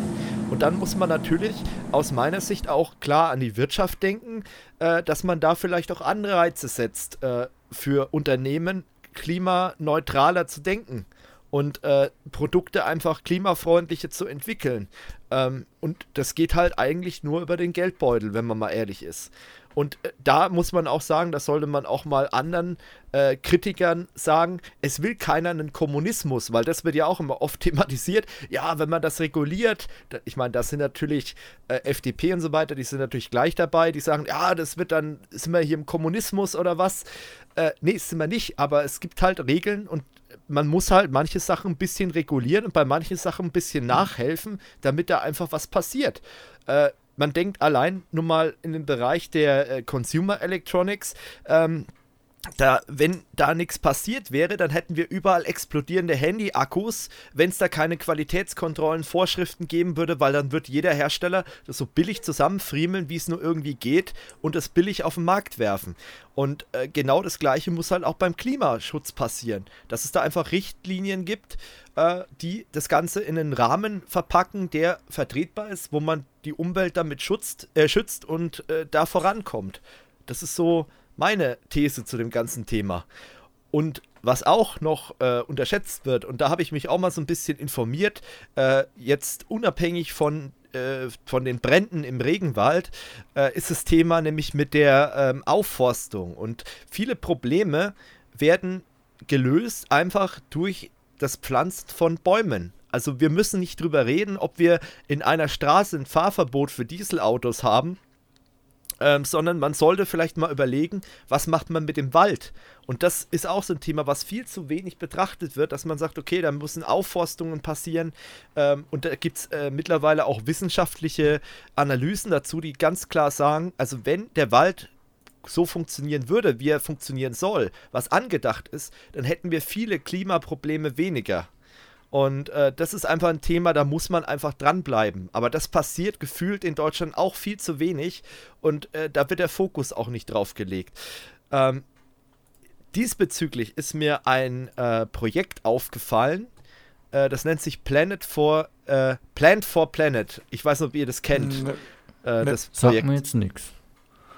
Das ist ein Projekt ähm, von einem Schüler gegründet, den sein Ziel ist es, ähm, weltweit Bäume zu pflanzen. Das hat er in der Schule gegründet noch, das ist auch mittlerweile einige Jahre her und äh, die haben jetzt ähm, im Moment schon ein paar hunderttausend Bäume äh, gepflanzt, aber die wollen irgendwann mal auf äh, praktisch eine Milliarde äh, Bäume weltweit kommen Und ähm, da kann sich jeder mit dran beteiligen. Das Ganze ist auch transparent. Also das ist nicht so, dass das Geld dann irgendwo sonst wo landet. Man kann da praktisch so ein Abo abschließen, dass man sagt, okay, man zahlt monatlich so und so viel Euro und dafür werden dann Bäume gepflanzt. Also ein Euro, ein Baum. So kann man sich das vorstellen. Und es gibt auch Leute, die zum Beispiel, wenn sie in Urlaub geflogen sind, äh, dann erstmal ihren Flug mit Bäume pflanzen kompensieren über dieses Portal. Das geht super einfach, das ist ähnlich wie so Umweltzertifikate, nur da, das macht aus meiner Sicht mehr Sinn, weil da wird proaktiv was getan, nämlich ein Baum gepflanzt, der dann das ganze CO2 und so weiter kompensieren kann. Also aus meiner Sicht ein total sinnvoller Gedanke und da brauchen wir nicht über Fahrverbote zu reden und über sonst was, weil das ist sehr effektiv und das bringt auch was. Klar, wir müssen auch gucken, dass unsere Städte nicht im Smog oder im, im Abgas ersticken. Das heißt, man muss da auch weiterentwickeln. Aber so äh, grundsätzlich dann die Leute ziemlich einzuschränken und zu sagen, okay, hier dürft ihr nicht mehr langfahren, dafür fahren wir 30 Kilometer außen rum, brauchen mehr Sprit und blasen mehr Abgase raus. Das ist auch keine Lösung. Das heißt, man muss sich da technologisch weiterentwickeln. Ähm, also abgasärmere Autos, am besten komplett neutral. Wie das dann aussieht, ob das jetzt ein, was weiß ich, ein E-Auto wird, ein Wasserstoffauto oder einfach ein sehr gut optimierter Benziner, das ist eine andere Geschichte. Aber da muss es halt auch Lösungen für geben. Aber diese Aufforstung der Bäume, das ist wirklich eine hochinteressante Geschichte. Und das glaube ich, das bringt uns sehr viel in dieser ganzen Klimadiskussion, Umweltdiskussion. Äh, wenn einfach unsere Wälder äh, gesund sind und ausgebaut werden und halt auch äh, äh, Flächen, die nicht genutzt werden, zum Beispiel aufgeforstet werden, dass da halt eben wieder Bäume wachsen und eben äh, diese ganzen Sachen kompensieren. Das würde uns in Deutschland sehr viel bringen oder auf der ganzen Welt. Und diese Organisation Plan for, for the Planets, äh, for the Planet, äh, die machen genau das. Und das Ganze weltweit. Und das ist durch einen Schüler entstanden. Muss man auch sagen, allen Respekt, was der da aufgebaut hat. Äh, und die gibt es jetzt schon seit einigen Jahren. Und äh, haben, wie gesagt, schon sehr, sehr viele Bäume weltweit gepflanzt. Ja. Was mich halt an der ganzen Diskussion auch ärgert, dass man äh, sich nicht auf die Diskussion, wie können wir es schaffen, das zu bewältigen, sondern es wird dann immer aufeinander eingehangen. Ach, du bist ja bloß so ein ja. Ökofuzzi, du hast doch keine Ahnung oder oh, diese genau. Jugendlichen, schau dir mal an, wie viel die fliegen und so weiter. Da wird sich immer Richtig. auf der, die Begründung dafür, dass man quasi nicht ökologisch handelt, äh, wird dann damit begründet, ja, der ist doch doof, der das gesagt hat. Also so ein Atominem-Angriff. Also, das finde ja. ich halt immer ganz bescheuert. Auch wenn man mit irgendwen re darüber reden will, dann hört man die ganze Zeit, ja, und die, äh, und es geht, es wird nie um den Kern der Debatte geredet, mhm. wie man tatsächlich was ändert. Ja. Und das ist das, was mich mittlerweile so sehr ja, gut, das, das Problem hast du ja dann auch äh, von beiden Seiten, ja. weil du jetzt gemeint hast, ja, äh, ist ja nur der Grüne und so weiter, dann kommt es von der anderen Seite mhm. wieder, ja, äh, bisher, bisher Nazi oder was, keine Ahnung, wenn es dann irgendwie, irgendwie heißt, ja, wir ja, haben damit, klar, wir, wir haben, oder, ja, oder, oder, oder, oder Wirtschaftssklave und was weiß ich, da gibt es hier wieder hunderttausend verschiedene Sachen. Ich glaube, äh, wir könnten die äh, bei dem Ding auch einfach mal festhalten, dass so ein bisschen der Zentralismus fehlt. Und äh, weil Stefan mhm. vorhin gemeint hat, mit, es geht über den Geldbeutel, da kommt mir jetzt gerade wieder auch die Idee mit dem äh, Steuer auf, äh, auf, auf, nee, auf, ähm, auf Tierfleisch, also auf, äh, auf Rindefleisch. Ähm, mhm. Ja, so. es, mhm. ich bin der Meinung, über den Geldbeutel geht es nicht bei den Verbrauchern, sondern bei den Firmen. Also, der, äh, ja, ja. Hm. Ich muss ja auch ganz ehrlich sagen, Thema äh, Ernährung, das ist ja auch sowas. Ich bin ich esse sehr gern Fleisch. Also das ist einfach so, ich esse sehr gern Fleisch, aber ich weiß auch ganz genau, dass sich da langfristig was ändern muss. Dass man, weil wenn man mal sieht, wie viel Energie aufgewendet wird, äh, damit dann irgendwann mal das Steak auf dem Teller landet, das ist schon sehr immens. Und äh, da muss man halt auch überlegen, ob das in den nächsten Jahren zielführend ist. Und äh, ich für meinen Teil, so was ich für mich persönlich gemacht habe, ich habe jetzt nicht komplett darauf verzichtet, aber ich habe halt äh, versucht, in manchen Sachen einfach drauf zu verzichten und es zu reduzieren. Ähm, zum Beispiel so Sachen, so ähm, Mahlzeiten, wo halt Essen einfach so, äh, Essen, sag ich Fleisch, in das Essen so eingearbeitet wird, so als äh, kleine Beilage oder so, wo das äh, Fleisch nicht im Vordergrund steht, wo ich sage, eigentlich könnte ich es auch weglassen, wäre jetzt auch nicht so schlimm. Äh, da bin ich dann mehr so auf die Veggie-Variante umgestiegen. Ähm, beste Beispiel ist also Spaghetti Bolognese oder so, wo halt einfach das mit reingeballert wird und ähm, oder so Billigburger bei Mc's oder so. Da muss man halt auch die Frage stellen, äh, muss es sein, dann für 2 Euro so ein, so ein Burger zu essen, wo du halt, oder für 1 Euro teilweise, ähm, wo du halt definitiv weißt, das ist Billigfleisch und es wird billig produziert und so. Ähm, oder ist es nicht besser, wenn man sagt, okay, man isst da weniger Fleisch, dafür isst man halt sehr, sehr gutes Fleisch und schätzt das Ganze. Und äh, für solche Sachen, wo das verballert wird, äh, oder mit reingemischt wird, sucht man sich halt auf lange Sicht, ich meine, das dauert natürlich einige Jahre, dessen bin ich mir auch bewusst, aber dass man halt einfach auf lange Sicht versucht, das zu ergänzen mit Beyond Meat oder so, mit so einem Fleischersatzprodukt, was ja wirklich mittlerweile sehr gut ist. Also Beyond Meat, ähm, ist ein echt guter Ersatz, der, ähm, wo ich mir vorstellen könnte, wenn das noch weiterentwickelt wird, äh, wirst du das auf kurz oder lang nicht mehr merken, ob das jetzt ein Billigfleisch ist oder ob das ein Beyond Meat Burger ist, ne, den du da gerade zu dir nimmst. Und da muss man halt auch so ein bisschen umdenken. Und das wird halt nicht von heute auf morgen gehen, aber man muss halt Anreize schaffen, dass diese Entwicklung stattfindet. Äh, und man, die Politik muss vor allem auch diese Entwicklung mit unterstützen und der nicht im Weg stehen. Das sind halt einfach so die Punkte, ne? Ich weiß nicht, habt ihr schon mal so ein bisschen drüber nachgedacht, auf Fleisch zu verzichten oder vielleicht ja, äh, komplett auf tierische Nahrung? Also, also bei, ja, da fange fang ich einfach mal an. Also ja. ich sei, äh, jetzt ungefähr seit ein paar Jahren, oder was ist seit ein paar Jahren, seit letztem Jahr, aber das hat bei mir dann auch gesundheitliche Gründe, ähm, weil ich also mehr, mehr Gemüse, vor allem mehr rohes Gemüse und so Zeug, äh, aber ist, äh, auch ganz oft tierische mhm. Produkte dann auch nicht verzichten. Zum Beispiel äh, ist, weil es mir gerade einfällt, Butter, also echte Butter, für den Körper beziehungsweise meistens auch besser wie Margarine, ja. weil die Fette dann besser aufgenommen werden und so Zeug. Ähm, ja. Deswegen, also auch wieder mit Maß und Ziel ja. halt, wenn es geht, mehr Gemüse. Ja, genau. Ja, man kann ja auch, äh, sag ich mal, man kann ja auch sagen, okay, ich äh, habe sehr viel Gemüseanteil, Eben. aber einmal die Woche gönne ich mir halt dann mal richtig was. Ein, ein gutes Steak oder irgendwas, aber dann halt auch nicht das genau, Billigsteak bei Aldi für einen Am, am besten zum, halt zum lokalen Metzger, wo dann, äh, wo weiß, wo das Tier herkommt. Ja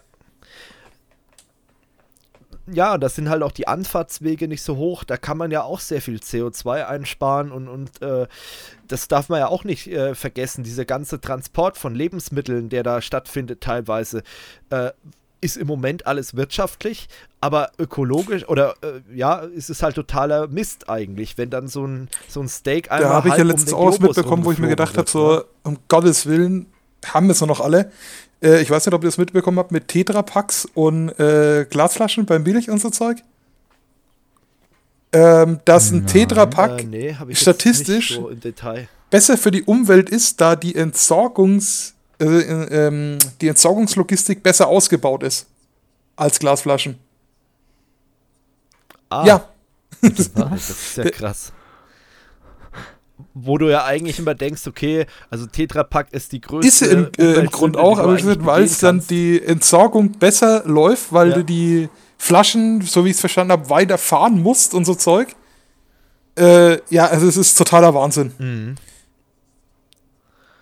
Wow. Ja, da muss halt viel passieren. Aber das sind so Sachen, die du halt als Verbraucher, als Endverbraucher, hast du halt überhaupt keine Ahnung.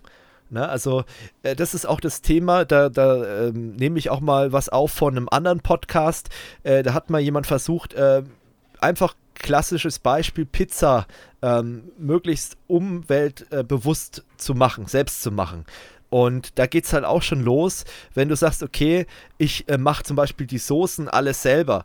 Und da hat er dann einen Zuhörer gehabt, der im Verpackungsbereich oder halt im Industriebereich arbeitet und er hat gemeint, äh, ist zwar schon gut, dass du dich bemüht hast, jetzt hier alles selber in Tupperdosen einzutuppern äh, vor Ort und alles selber zu machen, aber du hast bei der Zubereitung deiner Tomatensauce zu Hause mehr Energie gebraucht, als wenn du die einfach fertig im Tetrapack gekauft hättest, weil die Industrie natürlich viel effizienter arbeitet als dein Herd zu Hause, wenn du da drei, vier Stunden diese Tomatensauce zubereitest.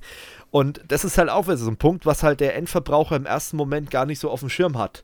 Weil du denkst ja, okay, ich tue der Umwelt was Gutes, wenn ich dann äh, die ganzen Sachen einzeln einkaufe und die zu Hause zusammenpunch dann mehr oder weniger. Na, aber das sind so Kleinigkeiten und da bin ich eigentlich der Meinung, ganz ehrlich, das sollte man sich auch nicht ewig drauf verschießen, auf diese Kleinigkeiten mit, äh, was ich als Endverbraucher mache. Da muss die Politik was machen, die muss dafür sorgen, dass diese Entsorgungswege besser funktionieren, äh, dass wir mehr äh, effizienter recyceln. Und wenn was nicht effizient recyceln geht, dann muss man sich überlegen, ob man vielleicht einen anderen äh, Stoff verwendet, der besser äh, recycelbar ist. Ähm, solche Geschichten. Aber das ist nichts, was der Endanwender machen kann. Was der Endanwender machen kann, weniger Fleisch äh, ähm, konsumieren, ähm, unnötige Fahrten und Flüge vermeiden, solche Geschichten. Ähm, was er machen kann, Bäume pflanzen. Das ist zum Beispiel was, weniger Sachen versiegeln und so. Das sind so Sachen, wo ich sage, okay, das sehe ich ein, da bin ich voll dabei. Ähm, aber wie gesagt, dann, das ist für mich völlig übertrieben. Wenn ich dann wirklich überlege, mache ich die Tomatensauce jetzt selber oder kaufe ich sie im Tetrapack, äh, weiß ich nicht. Also das ist ja, mir freilich, dann doch ein äh, Nee, aber was weit, du auch noch gemeint hast mit äh, Baumpflanzen, also zum Beispiel, ich könnte es jetzt nicht, aber äh, so Sachen wie Urban Gardening und so weiter auch mal vielleicht, äh, wenn man in der Stadt wohnt, in der Großstadt, mal ins Auge fassen.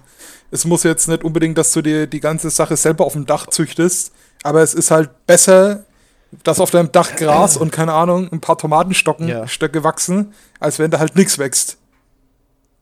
Ja. Ja, genau. Ja, so Kleinigkeiten, auch Zimmerpflanzen, äh, kann man alles machen. Das sind alles so Kleinigkeiten, äh, die einfach dazu beitragen, dass die Luft gereinigt wird, dass das Klima besser ist. Und äh, das ist oftmals gar nicht mal so der große Aufwand. Ich meine, ich bin jetzt auch niemand, der einen grünen Daumen hat, äh, der da den ganzen Tag im Garten rumrennt oder so. Aber so Kleinigkeiten, die kann man halt machen. Und im Notfall ist halt immer besser, da wächst irgendwas als Beton. das ist immer besser. Das ist auf jeden Muss man halt wirklich mal so sagen. Ja.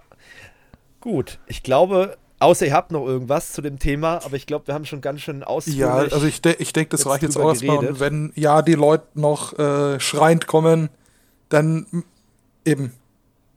Ja, genau. Ihr könnt uns ja noch ein paar Denkanstöße geben. Oder ich warte ja drauf, dass jemand schreibt, ey, ihr habt totale Scheiße geredet. Ich sehe das komplett anders. Dann schreibt es in die Kommentare, schreibt uns eine E-Mail, zum Beispiel an redaktion.kursofu.com. Äh, da freuen wir uns auf jeden Fall drauf. Sch und, schreibt äh, Steffen einen Drohbrief. Äh, drauf ein. ja, genau. Dann schicke ich hier unser, unser so Sondereinsatzkommando vorbei und dann geht's genau. los. Genau. Und dann im nächsten ähm, Podcast die besten Drohbriefe, wo wir bekommen haben. Ja, genau, genau. Nein, aber das ist immer ganz interessant, wenn man dann mit den Leuten im Austausch ist, vor allem wenn die halt komplett andere Ansichten haben, was ja legitim mhm. ist. Äh, und wir sind uns ja auch nicht immer einer Meinung. Und ähm, allgemein, um das Thema vielleicht abzuschließen, muss man aber auch festhalten, dass wir äh, als Tech-Leute sowieso was Umweltschutz angeht, naja, nicht gerade die besten Ansprechpartner ja. dafür sind, weil unsere Branche, unsere, äh, unsere Industrie äh, verbraucht Unmengen an Energien, sei es jetzt äh, bei der Produktion von Geräten, äh, sei es beim Betrieb von Serveranlagen, allein das Internet, was es für Energie braucht. Ähm, da muss man aber auch sagen, da ist in den einigen in, ist in den letzten Jahren einiges passiert, weil da geht es halt auch ums Geld. Und da sind wir wieder beim Thema Wirtschaft. Viele gut funktionierende Rechenzentren und äh, IT-Unternehmen setzen halt mittlerweile komplett auf äh, Ökostrom, Einfach aus dem Grund, weil es sich für die lohnt, weil die so viel Strom verbrauchen, dass es sich einfach lohnt, das Ganze entweder selbst zu produzieren oder beim Energieversorger als Öko einzukaufen. Ähm, sei es jetzt Google zum Beispiel oder Facebook, die haben ihre Rechenzentren mittlerweile so energetisch optimiert, dass die sagen wir, zu 100% ökologisch funktionieren, weil es halt auch wirtschaftlicher ist für die. Ähm, aber man darf halt auch nicht die Schattenseite der IT vergessen, die Produktion von PCs, wo dann auch seltene Erden und, und Erze und was weiß ich verarbeitet werden oder von Akkus. Äh, das ist halt nicht gerade umweltfreundlich, aber da kann man auch in den nächsten Jahren noch einiges optimieren oder sollte man auch optimieren und letztendlich halt auch bei der Entsorgung, wenn man überlegt, dass dann halt irgendwie der ganze Elektroschrott von uns äh, irgendwo hingeflogen wird nach Afrika und dort angezündet, damit die da irgendwie das Kupfer aus den Kabeln rauskriegen. Das ist natürlich auch eine riesige Umweltbelastung. Darf man auch nicht vergessen. Gut, dann würde ich sagen, schließen wir das Thema und dann kommen wir mal ein bisschen zum E-Sport. Der ist nämlich kein Sport. ist nicht anerkannt. Gell, ja, Georg? richtig, weil äh, der Deutsche Olympische Sportbund, der hat einen Gutachten in Auftrag gegeben und die, wo das Gutachten gemacht haben, die sind jetzt zu dem Entschluss gekommen, naja, E-Sport ist jetzt nicht wirklich Sport, weil Sport ist ja äh, darauf definiert, dass, warte, ähm, durch die langjährige mal, äh, Anforderungen an die Körperlichkeit konkretisiert. Genau. Also das wollte ich gerade sagen. Erklären, also was körperlich bei Schach ist. Aber gut. Ja. Hm, das ist eine sehr gute Frage, die die äh, hier im Artikel nicht beantwortet haben. Ja. Ja, es ist schon äh, bemerkenswert, hm. sag ich mal. Also ich kann es nicht nachvollziehen, aber da sitzen wahrscheinlich Leute, die, sag ich mal, wenn man unser Alter sieht, wahrscheinlich musste da nochmal 30 Jahre draufrechnen, mindestens, die über sowas entscheiden, die halt sehen, da sitzen Leute am Controller und daddeln so vor sich hin. Aber wenn man mal überlegt, wie professionell mittlerweile E-Sport ist, dass es halt da wirkliche richtige Trainer und irgendwelche Trainingscamps und so weiter gibt, das hat halt nichts irgendwie damit zu tun, äh, dass jetzt mal jemand irgendwie mit der Chipstüte vom PC oder so. Das äh, und allein, wenn, wenn, du siehst, wie viele Tasten Ich habe jetzt auch gerade nochmal äh, rübergeguckt, es kann auch ganz einfach das äh, Problem sein, dass das übers Olympische Sportbund läuft und der Olympische Sportbund, soweit ich weiß, auch mit Schach, also Schach auch nicht äh, olympisch, beziehungsweise auch nicht in, die, in dieser Art als Sport gewertet wird. Äh, dass da dann halt dadurch ja. Probleme aufkommen und dann halt äh, dreht man das Ganze noch ein bisschen schön. Olympisches, äh, Deutsches Olympisches Komitee hat mhm. Äh, hm. gemeint, E-Sport ist kein, kein Sport. Äh, ja, also ist, finde ich, auch durchaus ja. idiotisch, aber. Ja, ich sag mal so, man kann das ja auch so lösen, indem man einfach einen eigenen Sportbund gründet äh, und fertig. Einfach einen E-Sport-Bund gegründet, wenn es den nicht sogar schon in irgendeiner Form gibt äh, und, und fertig, dann hat man das Problem erstmal aus der Welt. Ähm, und das Thema, also da kann man sich mal, wer sich dafür interessiert, das Video von Christian Solmecke angucken, von einem Anwalt auf YouTube. Der hat das Ganze nochmal genauer be, äh, beleuchtet, wie, wie, die Definition von Sport in Deutschland eigentlich ist. Und so ganz klar ist es halt nicht definiert, was ist denn Sport. Wie so oft in, die, in der Juristerei ist es halt sehr offen gehalten. Und ähm, ja, der Sportbund, der äh, legt es halt für sich so aus, ne? aber man kann das auch ganz anders auslegen. Ne? Das ist halt immer die Geschichte. Ja, also ich sage ganz klar, das ist aus meiner Sicht. Es ist Sport, vielleicht nicht aber, olympischer ähm, Sport ähm, und auch nicht unbedingt körperlicher Sport, aber definitiv geistiger. Ja, definitiv. Und ähm, ich meine, es gibt sicherlich Leute, die danach dann so erschöpft sind, wie wenn sie dann ein paar Runden gelaufen sind mhm. oder so. Kann ich mir durchaus vorstellen, nach so einem äh, E-Sport-Match oder so. Das ist schon nicht ganz unanstrengend. Vor nicht nur geistig. Vor allem, das kann ja auch nicht jeder. Das muss man sich ja erstmal auch alles beibringen. Das ist ja nicht so, ja. dass man da jetzt sagt, okay, du hast da den äh, Tim zwölf Jahre und der ist ein E-Sportler. Bloß weil ja. ein bisschen was kann in League of Legends zum Beispiel oder CS. Ja. Äh, oder Fortnite. Die müssen da schon sehr viel Zeit auch rein investieren, damit die auf den Level sind. Also, ja. ich habe da mal was gehört, also die trainieren halt wie jeder andere Athlet auch. Also so gesehen. Also die üben und üben, üben, üben, dass sie da auch bei diesen Turnieren dann auch richtig gut sind. Ja, das stimmt. Ja, also ähm, da muss man halt wirklich sagen, ich glaube, das wird deutschlandweit oder vielleicht sogar weltweit, aber Deutschland ist da wahrscheinlich ganz weit vorne, ziemlich unterschätzt, dieses ganze Thema E-Sport, äh, dass es mittlerweile so professionell ist äh, und da auch äh, richtige Trainer dahinter stehen und äh, die Sportler dann auch äh, richtige Essenspläne haben und solche Geschichten wie bei einem normalen Sportler auch, der professionell Fußball spielt oder irgendwas anderes. Ähm, das wird halt einfach nicht gesehen und ähm, ja, da muss man mal gucken, wie sich das in den nächsten Jahren entwickelt. Man hatte ja jetzt zum Beispiel auch die Fortnite-WM, ähm, wo ja auch dann, ich glaube, 14-Jähriger hat, hat er ja abgeräumt.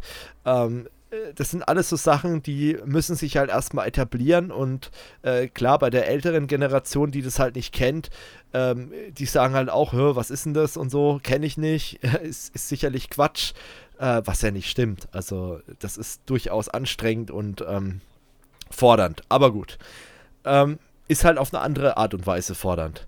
Aber falls ihr da eine andere Meinung habt, schreibt es doch gerne mal in die Kommentare. Äh, das lesen wir uns gerne mal durch. Gut. Äh, Würde ich sagen, gehen wir gleich mal zum nächsten Thema. Äh, das, da wurde ich auch darauf hingewiesen. Ähm, ja, ich, ich weiß nicht, ob man da jetzt groß was zu thematisieren sollte. Ich habe das jetzt mal kurz mit aufgenommen äh, vom unseren geliebten YouTuber, in Anführungsstrichen den Drachenlord. Mhm. Da ist äh, der Merch-Shop gehackt worden und der eBay-Account. Ähm, ich kann dazu äh, jetzt keine großartigen technischen Ausführungen geben, weil ich weiß halt schlicht und ergreifend nicht, was da jetzt genau passiert ist. Ich habe auch keine äh, Informationen. Das wurde allerdings von einem Zuschauer an mich herangetragen. Äh, ähm, Fakt ist auf jeden Fall, es gab halt äh, jemanden, der hat Zugriff auf den Account, der hat dort äh, den Account gelöscht. Es gab ein paar Screenshots, die äh, gepostet wurden auf Twitter. Es gibt aber keine äh, genauen Informationen, ob das wirklich der echte Account ist. Ähm, es sind auch viele Sachen geblurrt worden auf den Bildern, also man erkennt nicht alles. Ähm, das sind alles so Faktoren, wo ich sage, äh, da weiß ich halt nicht, ob das Ganze echt ist. Und ich meine, so einen Account mal eben faken, das kann man relativ schnell machen. Und ähm, äh, der Drachenlord selber hat irgendwo erwähnt, dass er wohl seinen Google-Account zum Beispiel ziemlich zugenagelt hat und es immer wieder Versuche gibt, da reinzukommen. Und ähm, ja, sein, sein Merch-Shop ist ihm scheißegal, um ihn mal zu zitieren.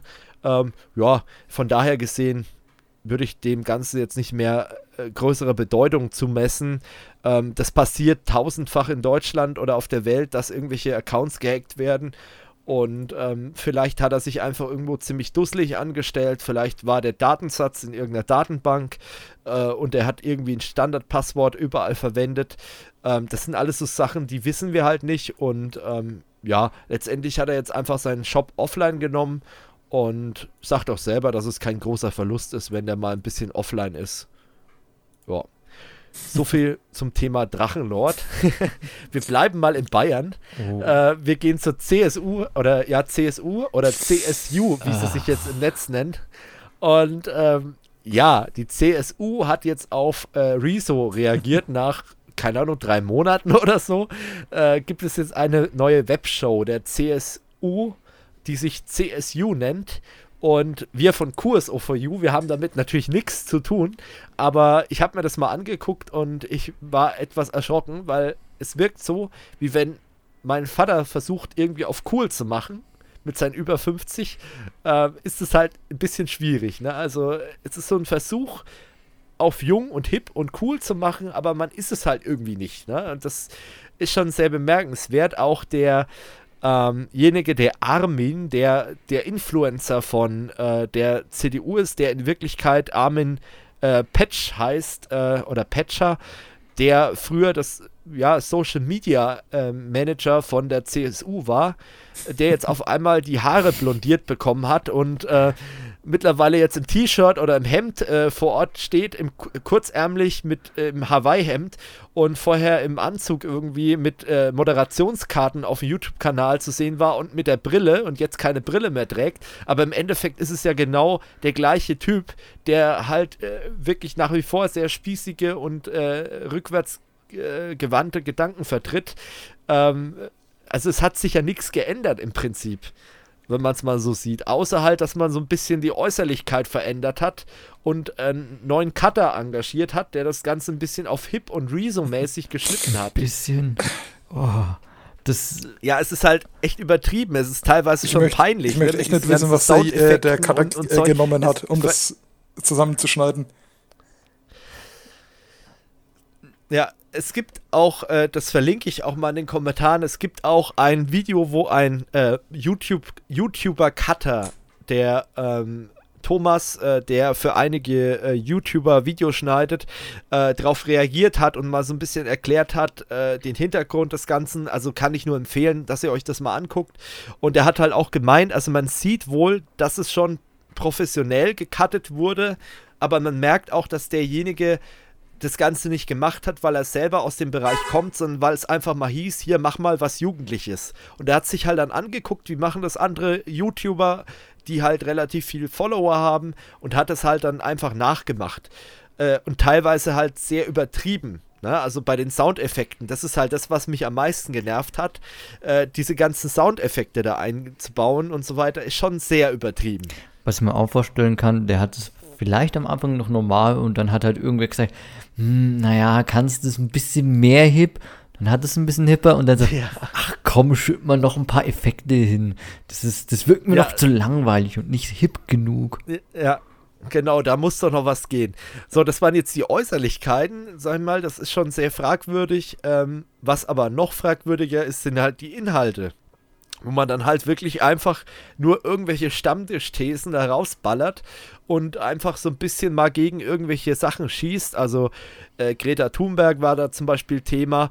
Äh, die haben wir jetzt vorhin bei der Umweltdiskussion äh, komplett mal außen vor gelassen. Kann man auch sehen, wie man möchte. Äh, man muss nicht alles feiern, was sie sagt. Ich feiere auch nicht alles, was sie sagt, aber der Grundgedanke zählt halt, nämlich der Umweltschutz. Aber die wurde halt da auch kritisiert. Ähm, und also es war schon sehr schwierig. Man hat halt versucht, so auf die Grünen zu schießen. Die CSU ist die Besten, sind die Besten und die wussten es doch schon immer. Also ähnlich wie die Zimniat Zimniak-Taktik äh, beim Gamescom-Kongress war das halt auch hier der Fall. Man hat einfach dann immer drauf rumgeritten, ja, wir, wir machen doch und wir sind doch die Besten und wir wissen doch alles besser. Äh, also ist schon schwierig und äh, manche Leute vergleichen den YouTube-Channel so ein bisschen mit irgendwelchen DDR-Propagandakanälen, die es damals so gab. Und äh, das ist nicht ganz von der Hand zu weisen. Und äh, es ist halt einfach nicht so, dass man sagt, okay, man informiert die Leute, sondern es ist schon sehr auf Bildzeitungsniveau. Und das ist, glaube ich, nicht der richtige Weg. Und das sieht man halt auch allein, wenn man sich mal anguckt, wie viele Leute das Ganze disliked haben. Also äh, kein Wunder, es sind mehr Dislikes als Likes und äh, aktuell sind wir bei 177.000 Dislikes und 4.300 Likes. Das sind wahrscheinlich alles CSU-Mitglieder, die das geliked haben.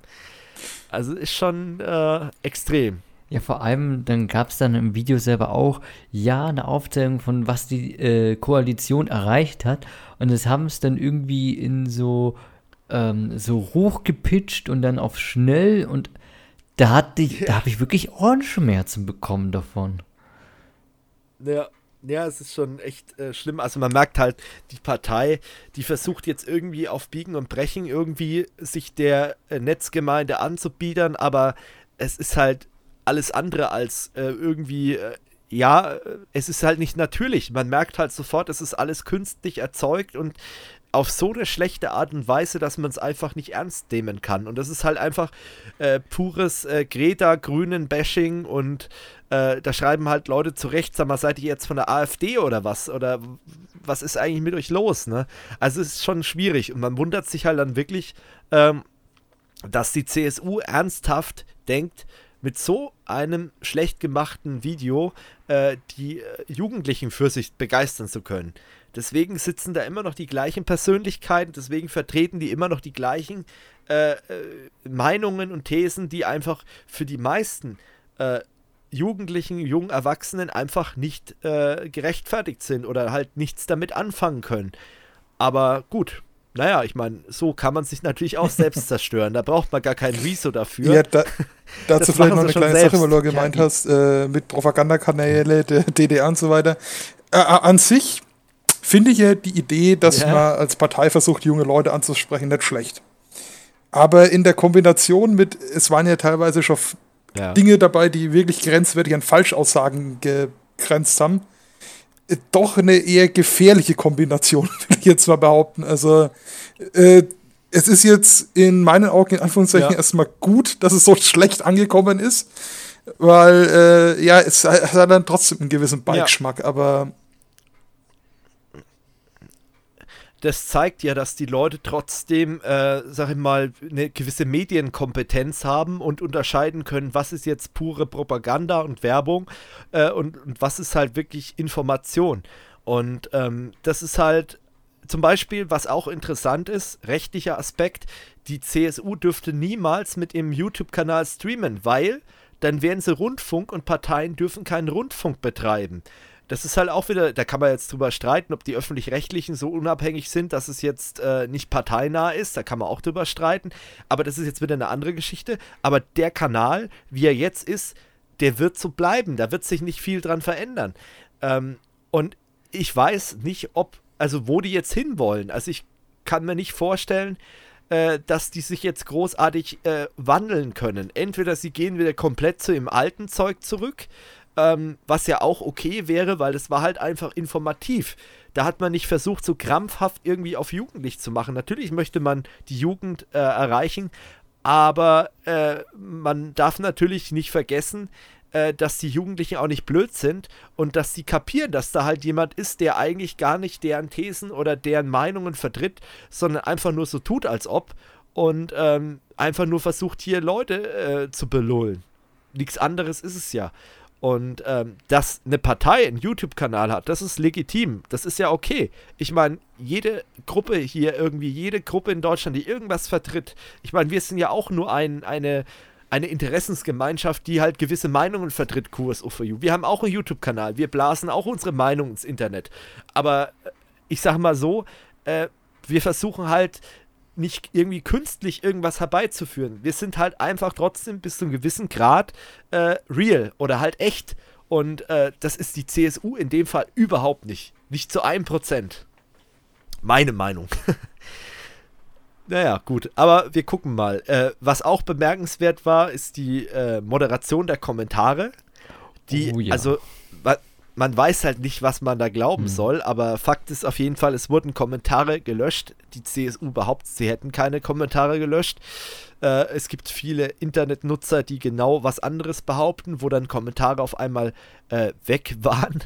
Und ja, das ist halt auch eine Taktik, die man halt äh, von ähm, von der CSU irgendwie schon kennt. Wenn es halt unangenehm wird, dann versucht man halt irgendwelche Sachen zu löschen oder zu äh, über zu moderieren. Das ist ja wie damals mit Artikel 13 ähm, oder mit Rezo, wo damals auch ja die, die äh, Kram-Karrenbauer gefordert hat, man soll vor Wahlen das Internet besser regulieren. Ja, hallo, sag mal, geht's noch? Ähm, äh, das, das, ist alles so schwierig und das, das zeigt halt auch, dass die gar nicht verstanden haben, äh, wie das Internet funktioniert, wie die Leute heutzutage ticken äh, und dass es halt auch andere Medien gibt als ARD und ZDF, sag ich mal, und vielleicht noch den Bayerischen Rundfunk. Äh, das verstehen halt scheinbar viele aus der Partei bis heute nicht. Und das zeigt halt diese, dieses Auftreten ganz deutlich, muss man ganz klar mal so sagen. Naja, aber ich bin mal gespannt. Vielleicht gibt es auch einige Zuschauer, die sagen, was habt ihr denn? Dann schreibt es bitte mal in die Kommentare, wenn ihr das Video gut fandet und schreibt auch bitte mal dazu, was ihr da drin gut fandet. Äh, kann ich so jetzt ehrlich gesagt nicht äh, bestätigen. Gut. Habt ihr noch was zu dem Thema oder N können wir das Thema schließen? Nee, ich, zum Abschluss möchte ich bloß nur sagen, ich finde es toll, dass es Satireparteien gibt. ja, okay. Also, das ist sehr schön. Und damit meine ich nicht die Partei. Ja, genau. Ja, man, man hat echt am Anfang gedacht, das meinen die doch jetzt nicht ernst. Also ich habe das mir angeguckt, habe gedacht, das, das kann doch nicht deren Ernst sein. Ich habe ich hab darauf gewartet, dass dann irgendwann so ein Cut kommt und dann so irgendwie, ja, das sind die anderen. Aber so sowas würden wir nie machen. Wir sind die CSU, wir sind seriös, wir sind keine Ahnung was. Aber äh, das ist nie gekommen. Also das ist einfach so hochgeladen worden und dann äh, friss oder stirb. Und äh, das hat mich gerade so ein bisschen äh, beeindruckt. Naja gut. Okay. Ja, dann haben wir noch ein weiteres Thema, nämlich den gehackten Twitter-Account vom äh, Twitter-Chef, dem äh, Jack Dorsey. Der hatte ähm, scheinbar ein Problem mit der Zwei-Faktor-Authentifizierung. Scheinbar haben sich da Leute äh, bei seiner SIM-Karte eingehackt oder beim Mobilfunkprovider und haben da die Zwei-Faktor-Authentifizierung abgefangen und er hat halt dann einfach mal so ein paar Nazi-Tweets rausgeschickt. das kann aber passieren, äh, wenn der Account gehackt wurde. Ähm, was ich viel interessanter finde und viel bemerkenswerter, ich meine, das wurde relativ schnell bemerkt, klar, und man hat die Tweets gelöscht. Ähm, was ich bemerkenswert an der Stelle finde, dass zum Beispiel der US-Präsident Trump äh, gemeint hat, ja, das ist ja jetzt nicht so schlimm und äh, er hofft, dass sie seinen Account nicht hacken, aber im Grunde genommen, falls sie es machen, dann wissen sie doch eh nicht so viel mehr und äh, was sich alles so verbreitet, ist ja eh öffentlich. Äh, das wäre dann nicht so schlimm, was seine Meinung zu dem ganzen Thema. Finde ich auch ganz interessant, äh, weil wenn man mal überlegt, überlegt euch mal, wenn der US-Präsident irgendwas über Twitter loslässt, die ganze Welt wartet ja auf Tweets von Donald Trump. Äh, ist es denn wirklich so legitim, wenn da einer, wenn er dann wirklich mal irgendwelchen Schrott rausballert, weil er gehackt wurde? Also ich weiß da nicht so recht. Ja, die Sache ist, glaube ich, bei, bei Trump äh, zumindest, dass äh, was er mittlerweile auf Twitter abgelassen hat, Ähm, ja, also ich, ich weiß nicht, was, gerade sagen, ich, ich, weiß nicht, was du da als Hacker machen willst, um den Ruf noch weiter zu schädigen. Also äh, ja, Nazi-Tweets ja, oder so. Ja, gut, dazu musst du musst du auch wieder sagen, äh, wenn keine Ahnung jetzt jemand Donald Trumps Account hacken würde und dann äh, keine Ahnung Putin beleidigen, ähm, ja. bin ich ja naja. auch der Meinung, dass du mit dem Tweet jetzt so schnell keinen Krieg anfängst. Da ist immer noch zu viel ja. hinterher. Natürlich gibt es äh, äh, dann Probleme Unruhen. und ja. Zeug, aber. Naja, überleg mal, wenn er jetzt twittern würde, Raketen nach Russland sind unterwegs oder irgendwie Ja, sowas. gut. Ähm, Na? Ja, das könnte. da das würde schon mal ein bisschen für Unruhe sorgen. Gibt es freilich Unruhen, aber äh, jetzt, ich, ich meine jetzt damit eine, eine, wirkliche große Gefahr geht davon nicht aus. Es ist halt A, rufschädigend und B, ja. abartig schlechte Publicity fürs Land und für ihn. Ähm, ja, gut. Ja, es, es, es wäre es wär durchaus äh, blöd, aber ähm, ja, ja. Bei, beim Trump habe ich jetzt eher so we weniger die Befürchtung, dass da wirklich mhm. äh, großer Schaden entsteht, was äh, natürlich bei Politikern umso seriöser natürlich, umso mhm. gefährlicher ist dann natürlich äh, so, so, so ein Hack von Social Media Sachen. Der Trump ja. wird wahrscheinlich die Tweets sogar noch oben lassen. Ja, der würde sagen, ach komm, das war doch nur ein Scherz, Leute. Nee. Also, die, die Meinung vertrete ich jetzt wirklich. Also, nee, den lade ich Just, just a prank. Ja. ja. das ist äh, interessant. Aber der geht da wirklich locker hm. mit um. Ja, gut, jeder wie er mag. Aber das ist vielleicht der Hinweis, denkt nicht nur, weil ihr mit SMS zwei Faktor irgendwas abgesichert habt, dass das halt wirklich 100% äh, sicher ist und wenn man halt rein möchte und sehr viel Aufwand betreibt, dann schafft man das halt auch. Was man da allerdings noch anmerken muss, in den USA ist es halt einfacher, solche SIM-Karten zu faken und da gibt es keine Verifizierung. Das ist alles in Europa ein bisschen komplizierter und man kommt da trotzdem ein bisschen schwerer an die Sachen ran als in den USA, aber es ist nicht unmöglich. Und das war vor einigen Jahren, war das auch noch sehr leicht möglich über äh, ja, zwei Zweitkartenbestellungen beim Mobilfunkanbieter und so weiter äh, daran zu kommen oder zweimal die gleiche Nummer zu beantragen und solche Geschichten. Ähm, das ging halt früher sehr, sehr einfach und ähm, mittlerweile hat man dagegen schon einiges unternommen und es ist nicht mehr so einfach, wie es äh, war. Aber gut, es ist auf jeden Fall eine reale Gefahr und die Verantwortung, äh, die Sicherheitsverantwortung liegt halt beim Mobilfunkprovider. Wenn der sehr nachlässig umgeht und das sind halt sehr viele Billiganbieter, sind halt manchmal sehr nachlässig, dann kann man sowas relativ schnell äh, nachmachen, ohne dass man jetzt irgendwie viele ähm, ja, viele ähm, Hürden hat, äh, um sich da irgendwie zu verifizieren. Wenn man jetzt eine neue SIM-Karte beantragt, dann gibt es ja mittlerweile Postident- oder Videoident-Verfahren, was man durchlaufen muss äh, mit einem Personalausweis. Ähm, aber wenn man zum Beispiel eine Zweitkarte beantragt, dann ist bei manchen Providern das nur ein Mausklick und dann kann ich diese Karte äh, zuschicken lassen. Dann muss ich nur noch die Post abfangen und dann äh, lege ich die Karte in mein Handy ein und äh, lasse die SMS, die Zwei-Faktor-SMS dann auch an mein Handy schicken, wo die Zweitkarte drin ist. Und äh, der Besitzer vom Account, der kriegt zwar dann auch die SMS, bei manchen Anbietern auch nicht. Der kriegt nur die Karte, die SMS, wo das umgeleitet wurde. Also man entscheidet sich für eine Karte, die dann alle SMS bekommt. Bei manchen bekommst du auf beide Karten die SMS. Also maximal würde man halt eine TAN bekommen die man nie angefordert hat. Und da würde man im ersten Moment ja auch nicht gleich denken, oh, jetzt werde ich gehackt. Ähm, sollte man vielleicht, aber die meisten Leute denken, ach, naja, da ist halt ein Fehler bei Twitter oder so. Ähm, ja, und das ist wahrscheinlich in dem Moment genau passiert bei dem Twitter-Chef, dass jemand sich über, die Mobil über den Mobilfunkprovider da Zutritt verschafft hat. Und äh, aber diese Lücke, die gibt es halt leider ähm, auch in Deutschland. Ähm, man versucht es zu erschweren mit irgendwelchen zusätzlichen Verifikationen und so weiter. Aber es ist nicht unmöglich, an so eine Zweitkarte zu kommen.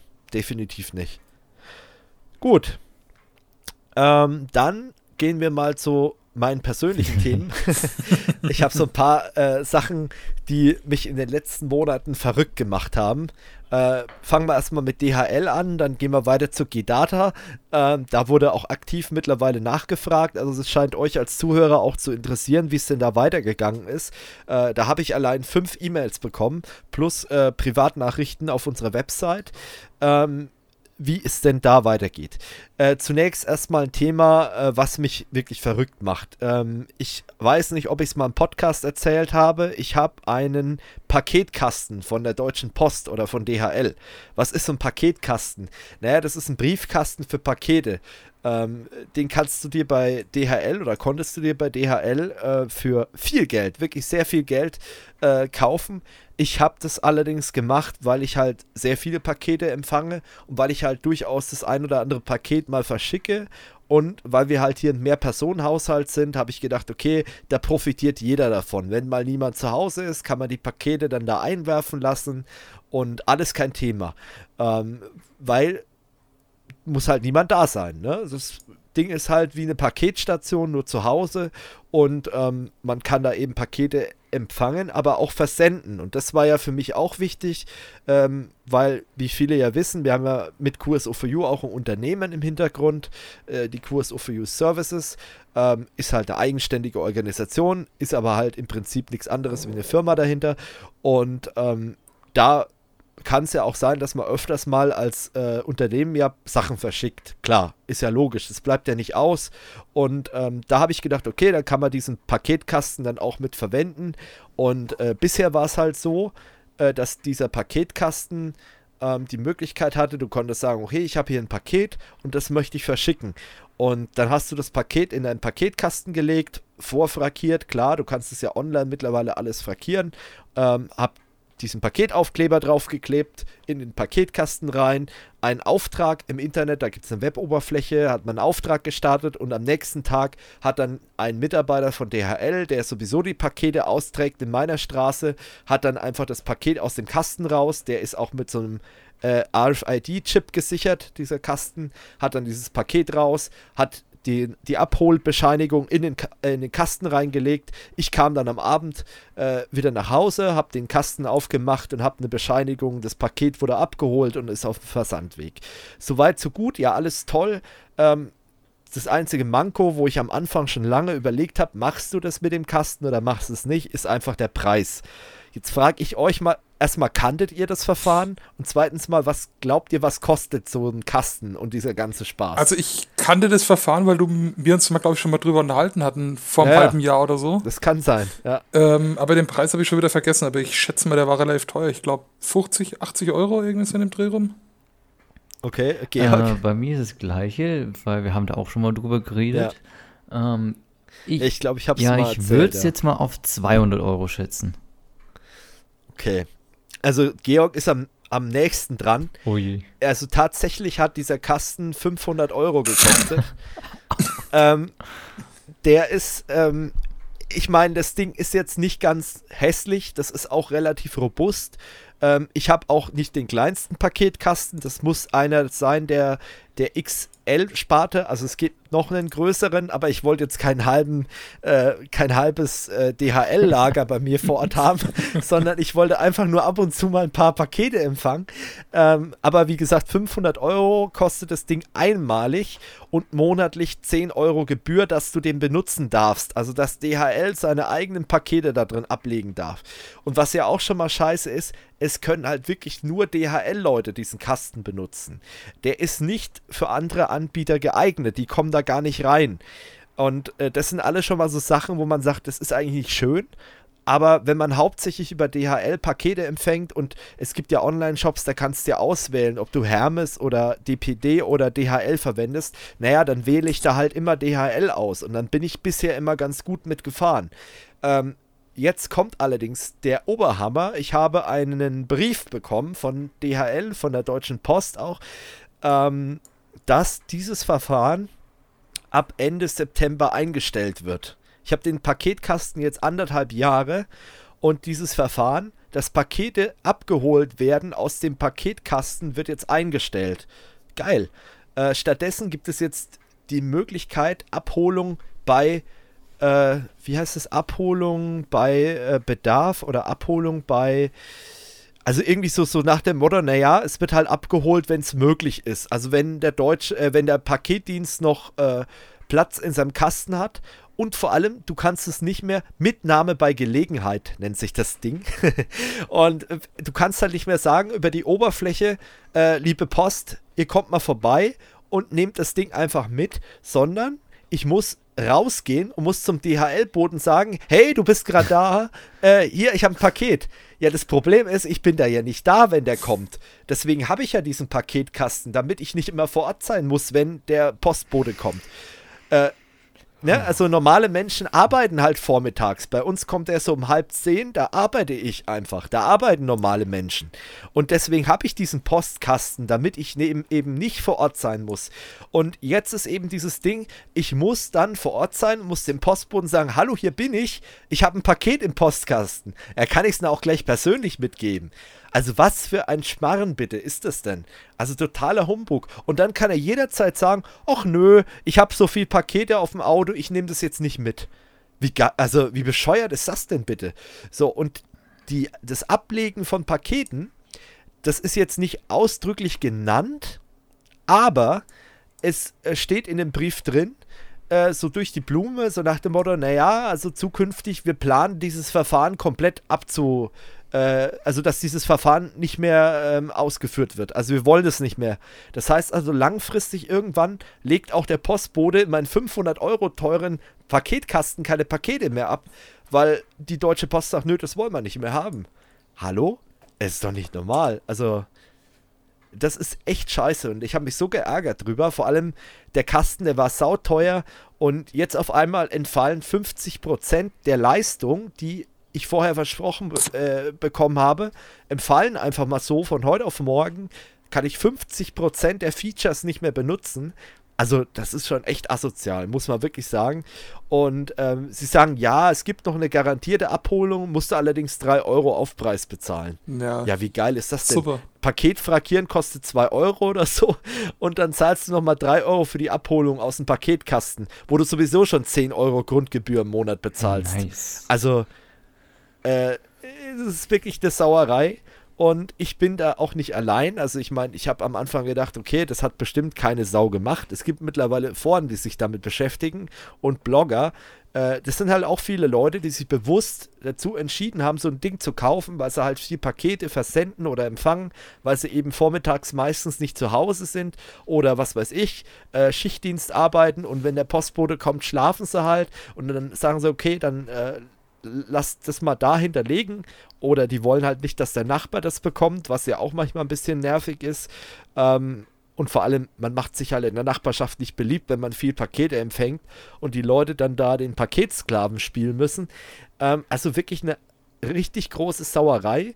Ich werde mich jetzt bei DHL schriftlich beschweren und werde vom Paketkasten Geld zurückfordern ich bin mal gespannt, wie die darauf reagieren und wie das dann weitergeht. Also ich werde da auf jeden Fall was dagegen tun, weil ich sehe das gar nicht ein. Also ich bin da richtig sauer und ich sehe das nicht ein, so viel Geld dafür zu bezahlen für nichts. Und äh, ich, also ich bin da richtig sauer mittlerweile. Und ich bin so sauer, dass ich jetzt auch mich informiert habe, was für Alternativen habe ich denn. Weil ich meine, äh, ich habe ja immer noch das Problem, besteht ja weiterhin, dass ich Pakete empfangen muss und versenden muss und äh, das besteht ja weiterhin das Problem. Das ist ja nicht so, dass es äh, aus der Welt ist jetzt. Und ich habe jetzt was gefunden, das nennt sich Parcel Lock. Das ist ein, äh, ein offener Standard, den es gibt für äh, Paketkästen, wo du auch Pakete anderen Lieferdiensten äh, von anderen Lieferdiensten empfangen kannst, also praktisch eine Open Source Variante von dem DHL-Paketkasten. Und ähm, da gibt es mittlerweile einige Unternehmen, die da mitmachen, zum Beispiel DPD oder GLS oder Hermes.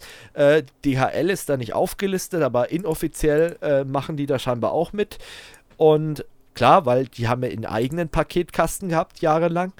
Und ähm, ja, das habe ich mir jetzt ernsthaft angeguckt, aber ich müsste dafür wieder einen neuen Kasten kaufen, der auch wieder ein paar hundert Euro kostet. Und aktuell bin ich da ehrlich gesagt noch nicht bereit dafür, für das ganze Thema. Und ich äh, versuche jetzt mal da Geld rauszuholen, weil ich einfach richtig sauer bin. Äh, in meinen Augen natürlich völlig zu Recht, aber DHL sieht das alles ganz entspannt. Und ähm, ja, mal gucken, wie das weitergeht. ich kann diese Entscheidung halt auch nicht nachvollziehen, weil durch den ganzen E-Commerce wird es ja eher mehr als weniger, also mehr Pakete werden verschickt und empfangen und äh, dann zu sagen, okay, so ein äh, Verfahren, das wollen wir gar nicht mehr haben, ist halt auch irgendwie Quatsch. Weil die sollten doch froh sein, dass sie die Pakete loswerden. Und äh, in den Städten ist ja teilweise das Problem, dass auch die Nachbarn die Pakete nicht äh, annehmen. Dann müssen sie es wieder mitnehmen und am nächsten Tag ausliefern oder in der Filiale abgeben und so weiter und so fort. Sollen sie doch froh sein, dass die Leute eine Möglichkeit bieten, die Pakete abzulegen.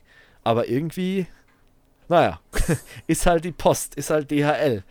Äh, ganz schwieriges Thema. Hm. Ja gut, wenn man, weiß, wenn man jetzt nochmal drüber ja. na nachdenkt, ist es ja eigentlich auch für die Post effektiver.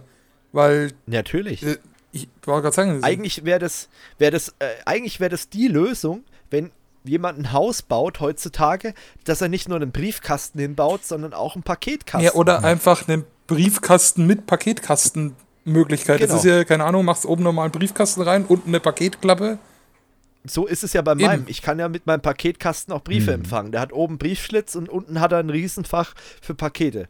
Und das wäre eigentlich die Lösung in Deutschland. Und da verstehe ich nicht, warum sich die Deutsche Post da nicht mal irgendwie was überlegt oder allgemein alle Paketzusteller, dass man sich zusammenschließt und sagt, okay, wir machen jetzt einen Standard wie dieses Parcel Lock und da schließen sich jetzt alle an und jeder kann sich so ein Ding zu Hause hinstellen und äh, dann würde sich das innerhalb der nächsten Jahre, Stichwort E-Commerce wird ja immer größer, äh, würde sich das wahrscheinlich von alleine entwickeln. Dass jeder sagt, der irgendwie ein Haus baut oder der irgendwas umbaut bei sich oder einen neuen Briefkasten äh, anschafft, dass er dann sagt, okay, ich nehme gleich einen Briefkasten mit Paketkasten und fertig. Aber nein, also ich, ich weiß nicht, also ich muss das glaube ich nicht verstehen. Aber das regt mich auf, tierisch. Ich weiß nicht, wie ist es bei euch? Äh, habt ihr äh, auch Probleme mit Paketen oder, oder äh, kauft ihr gar nichts mehr online? Naja, ähm, also ich, ich habe mehr oder weniger zwei Möglichkeiten. A, äh, gibt es Leute bei mir, äh, meine Nachbarn nehmen es an, in, also im Wohnblock, wo ich ja. wohne. Und äh, ja. ich habe mich extra bei der Deutschen Post, bei DHL, habe ich mir so ein Online-Konto eingerichtet, dass ich halt einen Wunschtermin dann auf dem Wochenende mir liefern lassen kann. Genau, wenn ich halt in der mhm. Wohnung bin. Ähm, ja, ich äh, könnte mir es theoretisch noch von der Firma, äh, wo ich arbeite, bin ich, äh, sind sie relativ mhm. verständnisvoll. Ich könnte mir es auch ins Büro liefern lassen. Ist halt nervig. Ja, ist halt. Ne das ist halt wieder Retourschleifen. Genau, ist halt A, Retourschleifen und B ist halt dann auch blöd, wenn du irgendwie, keine Ahnung, halt Privatzeug ins Büro geliefert bekommst. Wenn du dann am Schreibtisch sitzt und lauter Amazon-Pakete um dich rum. Jungs, ich hab was bestellt. ja, ist schwierig. Ja, das ist bisschen blöd. Ja, also bisher geht's ganz gut so. Ja. Ich meine, bei dir ist halt auch das Schwierige, du wohnst halt zur Miete, du ja. könntest dir ja gar nee, keinen könnte ich mir, äh, könnte ich mir gar nicht vor die, äh, vor die, Tür stellen. Ja gut, ich könnte bei mir ins Fenster bauen, aber okay. ja, schwierig. Also bei mir ist es äh, kein Problem, weil bei uns zu Hause ist immer wer. Also da hat es bisher noch nie Probleme gegeben, dass es dann geheißen hat, ja okay, da war keiner da. Äh, sie müssen jetzt da irgendwo 10 Kilometer fahren bis zu ihrer nächsten Filiale. Ja. Also sowas kenne ich nicht. Also bei, sei froh. Also bei mir ist teilweise das Problem, gerade bei äh, nicht DHL, also bei UPS ist es ganz schlimm. Da kann es teilweise sein, dass ich 30, 35 Kilometer fahren muss, um ein Paket abzuholen. Mhm. Weil hier in der Umgebung irgendwie, wenn der Paketstore, den die da irgendwie haben, der Paketpartner da, äh, wenn der Laden dicht ist, weil die Urlaub haben, krank sind oder was weiß ich, keine Lust haben, dann muss ich wirklich äh, 30, 35 Kilometer fahren, um da ein Paket abzuholen. Das ist Wahnsinn. Also da das muss man, glaube ich, nicht verstehen. Und da würde so ein Paketkasten, der alle Anbieter bedient, mit einem einheitlichen Verfahren, wie die diese Dinger öffnen können, mit einer einheitlichen Verriegelung, die auf allen Geräten funktioniert, mit einer ordentlichen Software und so weiter, das würde so viele Probleme lösen. Ähm, aber irgendwie sind wir in Deutschland da noch nicht so weit. Und ähm, jetzt habe ich teilweise schon so Phänomene äh, erlebt, dass die äh, Briefträger oder die Paketboten, dass die äh, sich zu dusselig anstellen, um das Ding zu öffnen. Das heißt, jetzt liegen teilweise die Pakete auf dem Kasten. ähm, teilweise auch Pakete, äh, wo wirklich hochwertige IT-Hardware drin ist. Also da war schon mal ein Notebook einfach so auf dem Kasten oben gelegen und alle Welt hat gesehen, dass da ein Notebook drin ist, weil das war halt der Original-Notebook-Karton, wo halt Dell drauf mhm. stand. Mhm. Ähm, ich meine, klar, da hätte auch was anderes drin sein können, aber die Wahrscheinlichkeit ist sehr hoch, wenn es von Dell kommt, dass da auch ein Notebook drin ist. Äh, und das geht halt gar nicht. Also, wenn du das gewerblich nutzt, das geht halt überhaupt nicht sowas normalerweise. Und ähm, das macht mich halt wirklich wahnsinnig, solche Geschichten. Oder dann äh, wirst du blöd angemault vom Postboten, weil der den Kasten nicht aufkriegt. Äh, ich soll doch den Kasten mal überprüfen. Dann gehe ich hin mit meinem RFID-Chip, halte den ran und die Tür geht sofort auf. Ja, was soll ich denn da sagen? Bei mir ging das Ding sofort auf. Ja, angeblich geht er nicht richtig auf. Und das geht jetzt schon seit einem halben Jahr so hin und her, wenn es reicht, vielleicht sogar seit einem Jahr, dass immer mal Pakete oben drauf liegen oder äh, was weiß ich, daneben oder im Blumenbeet daneben liegen, weil sie einfach das Ding angeblich nicht aufbekommen. Und ich gehe dann am Abend hin mit dem Chip und ich komme sofort rein. Also ist es wirklich bescheuert. Und also das ist wirklich so ein Ding, das wurde nie komplett zu Ende gedacht, aber es hat aus meiner Sicht echt Potenzial, dieser Kasten.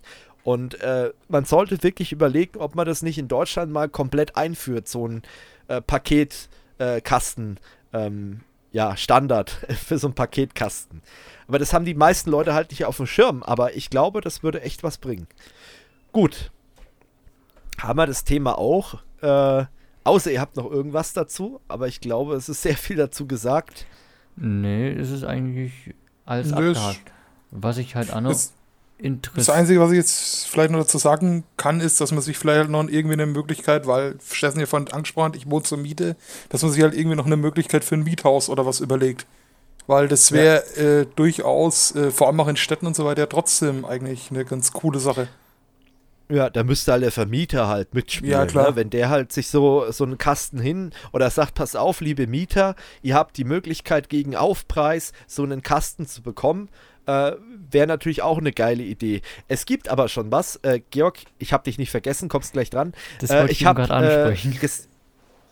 Achso, diesen Paket-Butler. Äh, nicht Paket-Butler, äh, sondern dieses Parcel-Log habe ich mir jetzt auch gerade mal angeschaut. Die bieten natürlich auch so Mehrfamilienhausanlagen an. Also das sieht aus wie so, ja. ähm, wie man es von Supermärkten mittlerweile kennt, diese äh, genau, Paketstation. Paketstation. Das wäre halt dann vor dem Haus und äh, da wird es halt dann angeliefert.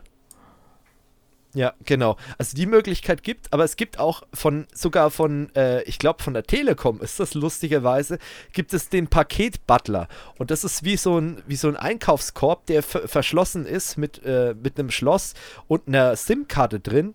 Ähm, und das kann man sich dann vor die äh, Wohnungstür legen ähm, da ist ein Seil dran und das Seil wird unter der Haustür in die Wohnung reingemacht, dort irgendwie festgekettet und dann kannst du in diesem Ding auch Pakete empfangen. Das ist natürlich total bescheuert. Äh, Paketbutler, ich, ich guck gerade mal. Paketbutler.com, glaube ich. Das ist echt äh, witzig. Ich, ich verlinke das mal in den Show Notes. Also, das habe ich neulich auch mal äh, gesehen. Ich schicke den Link hier mal in den Raum. Ich habe es ähm, gerade gefunden. Ja. Das ist äh, ja. ziemlich interessant. Das ist die Lösung für dich zum Beispiel. Also es gibt da auch Lösungen. Ja, das, das Problem ist, ich bin ein bisschen äh, ja, äh, nicht ganz so begeistert von dem Ding, weil nämlich vor ein paar Jahren haben sie bei mir im Mietblock, da habe ich noch nicht drin gewohnt, eingebrochen und die ganzen Kellerabteile aufge aufgebrochen. Also von daher. Ähm, ja, also ein gewisses Risiko ist da natürlich da, keine Frage aber es ist zumindest für äh, Leute, die zur Miete mhm. wohnen, kann es durchaus eine Lösung darstellen, wenn nicht gerade ständig irgendwo eingebrochen wird und was weiß ich alles. Aber ich pack's mal mit in die Show Notes, weil ja, das könnte durchaus das, interessant das sein. Das Ding könnte ich mir sogar wirklich mal überlegen. Also ja, es ist auch nicht zu teuer und äh, das Ding hat eine SIM-Karte drin, also das heißt, man kriegt auch mit, wenn da jemand was hinterlegt und so. Das wird mit einem Interface ähm, mit Informationen versorgt, also mit einer App auch und so. Also das ist schon wirklich durchdacht. Und das kann man sich echt überlegen. Ich habe mal eine Frage, wo ich da jetzt das auf dem Bild. Ist das jetzt einfach bloß, äh, also ist das einfach bloß so eine Art Stoff, so ein Gurt, den man reinlegt? In die Wohnung, ja. ja, das ist so ein Gurt, der dann da eingeklemmt wird in die Haustür. Und an der anderen Seite ist halt so ein dickeres Stück, damit es nicht durch die Haustür durchflutscht. Aber klar, wenn jemand die Haustür aufbricht, äh, dann ja, aber dann hast du auch nee, andere Probleme, ich, ganz ehrlich. Es ist eigentlich einfacher. Du musst einfach bloß diesen Gurt durchschneiden. Den Gurt durchschneiden. Ja, okay. Also, ja, gut, da hast du aber immer noch das Problem, das Ding ist, so wie, ich die Sache sehe, robust. Eher dafür gedacht, dass dir die äh, Nachbarn das Ding, äh, die Pakete nicht mitnehmen. Also zumindest, mhm. wenn du es durch die Wohnungstür von deinem Block oder was durchmachen musst. Also bei mir ist es so, es muss jemand den Paketboden auch wirklich reinlassen. In den Hausflur Eben. lassen, ja. Also, genau. äh, okay. Aber irgendeiner ist ja immer ja, da. normal schon. Der dann. Ja, eben. Und dann kann er das da hinterlegen. Also, es ist wirklich nicht verkehrt. Man kann sich das echt mal überlegen. Es ist auch bezahlbar. Also, ich glaube, um die, also unter 10 Euro kriegst du das im Monat. Ähm, also, man kann sich das echt mal überlegen. Genau, 7,99 Euro im Monat oder halt eben einmalig für 250 Euro kaufen, also 249 Euro. Ähm, das ist schon wirklich eine nette Geschichte. Also ich muss am Anfang sehr lachen, weil das sieht sehr witzig aus. Ähm, aber ich glaube, dass das schon ganz sinnvoll ist für Leute, die zur Miete wohnen. Ja, aber was ich mir jetzt wieder vorstelle, was das Problem ist, äh, schul erstmal die, das ganze Personal. Wenn wir jetzt äh, so sehr viele Lösungen haben, so individuelle, ja. du, du musst dein Personal ja. auch erstmal drauf schulen, weil ansonsten stehen die dann Richtig. da und denken sich, hä, was ist denn das für ein Kasten? Was soll ich denn jetzt damit anfangen?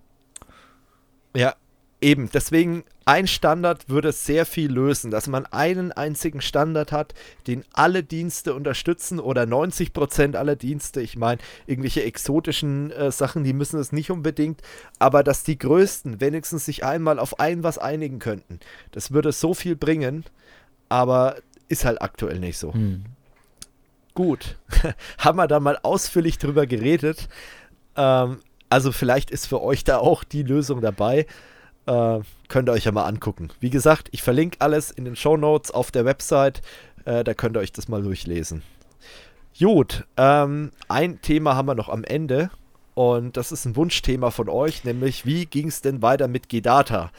Und da gibt es ein paar Updates. Ähm, wir hatten ja zum einen das Problem mit dem äh, mit Outlook, das habe ich ja auch schon gesagt. Also wir reden jetzt von der G-Data Endpoint Protection, ähm, dass in Outlook zum Beispiel die Mails rausgeschickt wurden, aber Termine wurden blockiert, also Terminanfragen wurden nicht verschickt. Das Problem ist mittlerweile durch ein Update behoben. Also der Workaround war, man hat äh, die komplette E-Mail-Protection ausgeschalten, dann ging das oder eben das Update dann nach zwei Monaten installiert. Äh, das Problem ist aus der Welt, okay, das äh, ist alles schön und gut. Ähm, das andere Problem mit dem Firefox, äh, das hat sich mittlerweile auch gelöst. Das ist auch ganz gut. Ähm, es ist jetzt allerdings durch das neue Update sind jetzt neue Probleme aufgekommen, nämlich dass die Signaturdatenbanken nicht mehr richtig geupdatet werden bei den Clients. Also es sind teilweise bei uns Windows 10 Clients dabei, das trifft auch nur Windows 10, ähm, die keine Signaturen mehr auf der einen Engine bekommen. Gdata arbeitet ja mit zwei Viren-Engines äh, und die eine Engine, die wird nicht mehr geupdatet. Und äh, das sorgt halt dahingehend für Probleme, äh, dass man halt nicht mehr den vollwertigen Schutz hat. Oder man weiß eigentlich gar nicht, wird es jetzt trotzdem geupdatet? Ist es nur ein Anzeigefehler? Oder was ist es jetzt eigentlich? Und der Support, der fängt halt wieder an, wie bei den letzten paar Malen, dass er halt erstmal einen für dumm verkauft. Dass man das Gefühl hat, äh, ja, man, man weiß gerade, was 1 plus 1 ist. Also wirklich, der fängt dann bei 0 an und äh, so nach dem Motto, ist denn auch der Stecker drin? Ne? Äh, haben sie den auch wirklich installiert? Sehen sie ihre Hände? Ne, das nicht, aber äh, so auf die Art und Weise fängt der Support dann erstmal an. Äh, dann schreibt man den, ja, das ist alles so eingerichtet, schreibt denen auch, wie man es eingerichtet hat und irgendwann kommt dann zurück, ja, okay, wir prüfen das mal. Dann hörst du drei Wochen lang gar nichts. In den drei Wochen weißt du nicht, was mit den Clients ist. Dann kommt die Antwort, ja, haben sie den Client schon mal neu installiert. Hallo, wir reden jetzt hier von ein paar hundert Clients. Sollen wir die jetzt alle neu installieren? Das kann ja wohl nicht die Lösung sein für ein Update, das ihr verbockt habt. Ähm, dann hat es wieder eine Woche gedauert und zwei Anrufe später bei Gedata, wo man dann auch ausdrücklich nochmal darauf hingewiesen hat, dass es wirklich kritisch ist, dass es ein Unternehmen ist und dass wir eine Lösung brauchen, weil unsere Geräte geschützt sein müssen. Schon allein aus äh, zertifizierungstechnischen Gründen. So, was ist dann passiert? Äh, dann hat man endgültig gesagt, okay, ja, wir haben eine Lösung. Ja, schön. Dann habe ich gesagt, okay, schickt mal die Lösung her. Die Lösung lautet, man nehme einen Rechner, bei dem das funktioniert, und kopiere Dateien, DLL-Dateien, von Rechner A zu Rechner B, bei dem das Problem auftritt. Jetzt habe ich die gefragt, ob das ernsthaft die Lösung sein soll. Warum können die nicht einfach ein MSI-Paket, ein Update rausbringen für ihre eigene Software? Die haben es ja scheinbar selber verkackt. Das ist ja ein Bug. Das ist ja nicht so, dass wir das selbst herbeigeführt haben, sondern das haben die verkackt. Die haben da irgendwas reinprogrammiert, was nicht funktioniert. Und jetzt sollen wir da rumrennen, am besten noch händisch bei den Rechnern die Dateien kopieren ich meine, wir haben eine Softwareverteilung, aber für Unternehmen, die keine Softwareverteilung haben, wie sollen die die Dateien von A nach B bekommen? Also, es ist total idiotisch. Und äh, klar, man kann es skripten, das ist aber alles Aufwand, den man hat, weil ein Hersteller, ein Softwarehersteller Scheiße gebaut hat. Und die kriegen das nicht auf die Reihe. Und die spielen das Problem jetzt runter und äh, ja, und letztendlich haben wir jetzt gesagt, okay, die sollen ein Update rausbringen, aber bisher kam jetzt wieder keine Antwort darauf. Und dann haben gesagt, Mensch, jetzt oder ein Skript uns bereitstellen oder eine MSI-Datei, das kann doch nicht so schwer sein von einem Unternehmen, das Software programmiert und Software äh, äh verkauft. Also es ist wirklich unverständlich sowas. Äh, und das sind alles so Probleme. Ähm, noch dazu kommt, dass die halt teilweise ähm, Funktionen nicht liefern. Also zum Beispiel hatten wir jetzt den Fall, dass wir im Logging was nachvollziehen wollten, was ein Benutzer im Administrator-Tool von denen geändert hat. Ja, die loggen aber nur mit, wer sich eingeloggt hat das bringt dir halt nichts. Wenn du nachweisen möchtest, dass da irgendjemand was verstellt hat, bringt dir das nichts, wenn du siehst, okay, der war eingeloggt. Aber du siehst nicht, wer was geändert hat in dem Tool. Also lauter so Sachen, wo man sagt, das kann doch echt nicht sein. Und ähm, ja, also letztendlich ist jetzt für uns die Quintessenz, wir werden definitiv uns einen anderen Hersteller suchen. Und ähm, das waren jetzt so viele Sachen aufeinander, äh, die viel zu lang gedauert haben, wo der Service einfach viel zu schlecht war und äh, man muss auch ehrlich sagen, preislich im Moment sind die leider auch nicht in der Region, wo man sagt, okay, das ist jetzt günstig und deswegen nimmt man das auf sich, weil man hat so viel Geld gespart. Äh, und das ist halt einfach so was, das geht einfach nicht. Das kann ich nicht bringen. Und ich kann dann nicht den Kunden die ganze Zeit als dumm dastehen lassen, wenn das Problem offensichtlich an der Software liegt. Und äh, mehrfach wurde uns dann halt auch gesagt, ja, es dauert bei uns so lang, weil wir so viel Anfragen haben. Scheinbar ist der Support auch unterbesetzt bei denen. Ähm, das ist einfach eine Situation, die ist untragbar. Und deswegen werden wir auf kurz oder lang äh, jetzt wechseln. Wir wissen jetzt noch nicht genau wohin. Wir haben jetzt ein paar Hersteller im Blick. Ähm, ich werde jetzt auch noch keine Details nennen, aber wir werden da wahrscheinlich weggehen. Ähm, und das ist eigentlich sehr schade, weil wir waren jahrelang sehr zufrieden, es hat alles äh, funktioniert. Äh, und jetzt auf einmal so im letzten Jahr, anderthalb Jahren, immer mehr Probleme und äh, wirklich unbefriedigender Support, äh, der einen halt wirklich teilweise zur Weißglut gebracht hat. Du hast da Leute, mit denen telefonierst du dann wirklich dreimal am Tag äh, und du, du, kommst halt nicht weiter. Oder die, die vertrösten dich dreimal am Tag und äh, es dauert Wochen, bis sich da irgendwas tut. Und ich kann mir nicht vorstellen, dass wir die einzigen Kunden sind, äh, die so verschaukelt werden. Und äh, das ist halt wirklich, da ist Made in Germany kein gutes Argument mehr, äh, um da weiterhin auf diese Software zu setzen. Also tut mir leid, also das ist echt äh, im Moment schwierig, die ganze Thematik. Naja gut, aber das ist so der Stand. Ähm, Im Oktober ist ja auch wieder ITSA in Nürnberg, also diese IT-Sicherheitsmesse, da bin ich auch wieder vor Ort. Äh, gegebenenfalls werden wir sogar ein paar Videos drüber machen. Da werde ich auch nochmal bei Gidata vorbeischauen äh, und mich mit denen unterhalten, eventuell sogar ein Interview machen. Ähm, aber das sind so Sachen, die halt absolut äh, gegen das Produkt sprechen. Und da muss ich halt sagen, das Interessante ist ja, bei den Privatkundenversionen gibt es diese ganzen Probleme nicht. Also ich habe das so oft im Einsatz privat und da gibt es kaum Probleme. Aber bei der Business-Version, da ist wirklich im Moment, äh, Da, da, hast du wirklich sehr große Probleme. Und viele Baustellen, die sie seit Jahren versprechen zu beackern, die werden einfach nicht beackert. Zum Beispiel Anbindung über Syslog, dass man es an sie im System die Daten schicken kann. Ja, die kriegen ja nicht mal das Logging innerhalb der Software hin. Dann kriegen sie es auch nicht hin, diese Logs nach außen zu schicken. Oder mal eine Weboberfläche, war ja auch schon seit Jahr, Jahren im Gespräch, dass da endlich mal eine normale Weboberfläche kommt, anstatt dieses fette Tool, das man da hat äh, kriegen sie auch nicht auf die Kette. Stattdessen gibt es so eine Silverlight-Oberfläche, äh, die sie nicht mehr updaten. Ja, wunderbar. Also es ist wirklich äh, eine Katastrophe aktuell. Und ich weiß auch nicht, ob das so gut ist für das Unternehmen, wenn die einfach so weitermachen wie bisher, weil ich könnte mir vorstellen, dass es irgendwann auch finanziell mal dunkel wird bei Gedata. Und das wäre sehr schade, weil wir haben sehr wenige IT-Sicherheitsunternehmen in Deutschland. Äh, und äh, die sind ja auch die Erfinder des Virenschutzes. Äh, also wäre wirklich schade, wenn die da so vor die Hunde gehen würden. Aber wenn sie das tun, dann sind sie definitiv selbst dran schuld. Und äh, da muss wirklich mal was passieren bei denen. Das Marketing ist toll, die machen aktuell auch gute Werbung, aber das Produkt ist halt aktuell einfach scheiße für Unternehmen. Anders kann ich es nicht anders formulieren. Ich meine, vielleicht für ein Unternehmen mit 10 PCs mag das vielleicht funktionieren, ist es vielleicht auch top, aber für ein Unternehmen mit über 500 Endgeräten äh, kann ich das echt nicht mehr empfehlen. Ist es eine Katastrophe und äh, die Admins, die haben wirklich keine Zeit, äh, heutzutage in Unternehmen äh, einen Softwarehersteller die ganze Zeit hinterher zu laufen und die ganze Zeit irgendwelche Updates selber irgendwie zu bauen und äh, zu gucken, welche DLLs kopiere ich da von A nach B. Das geht einfach nicht. Das kann es nicht sein.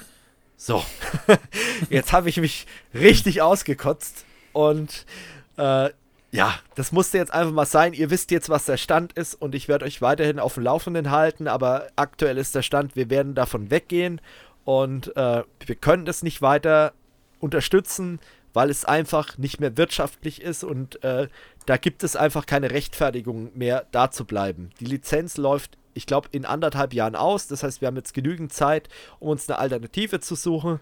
Äh, und wir werden dann uns eine Alternative suchen, die hoffentlich besser funktioniert.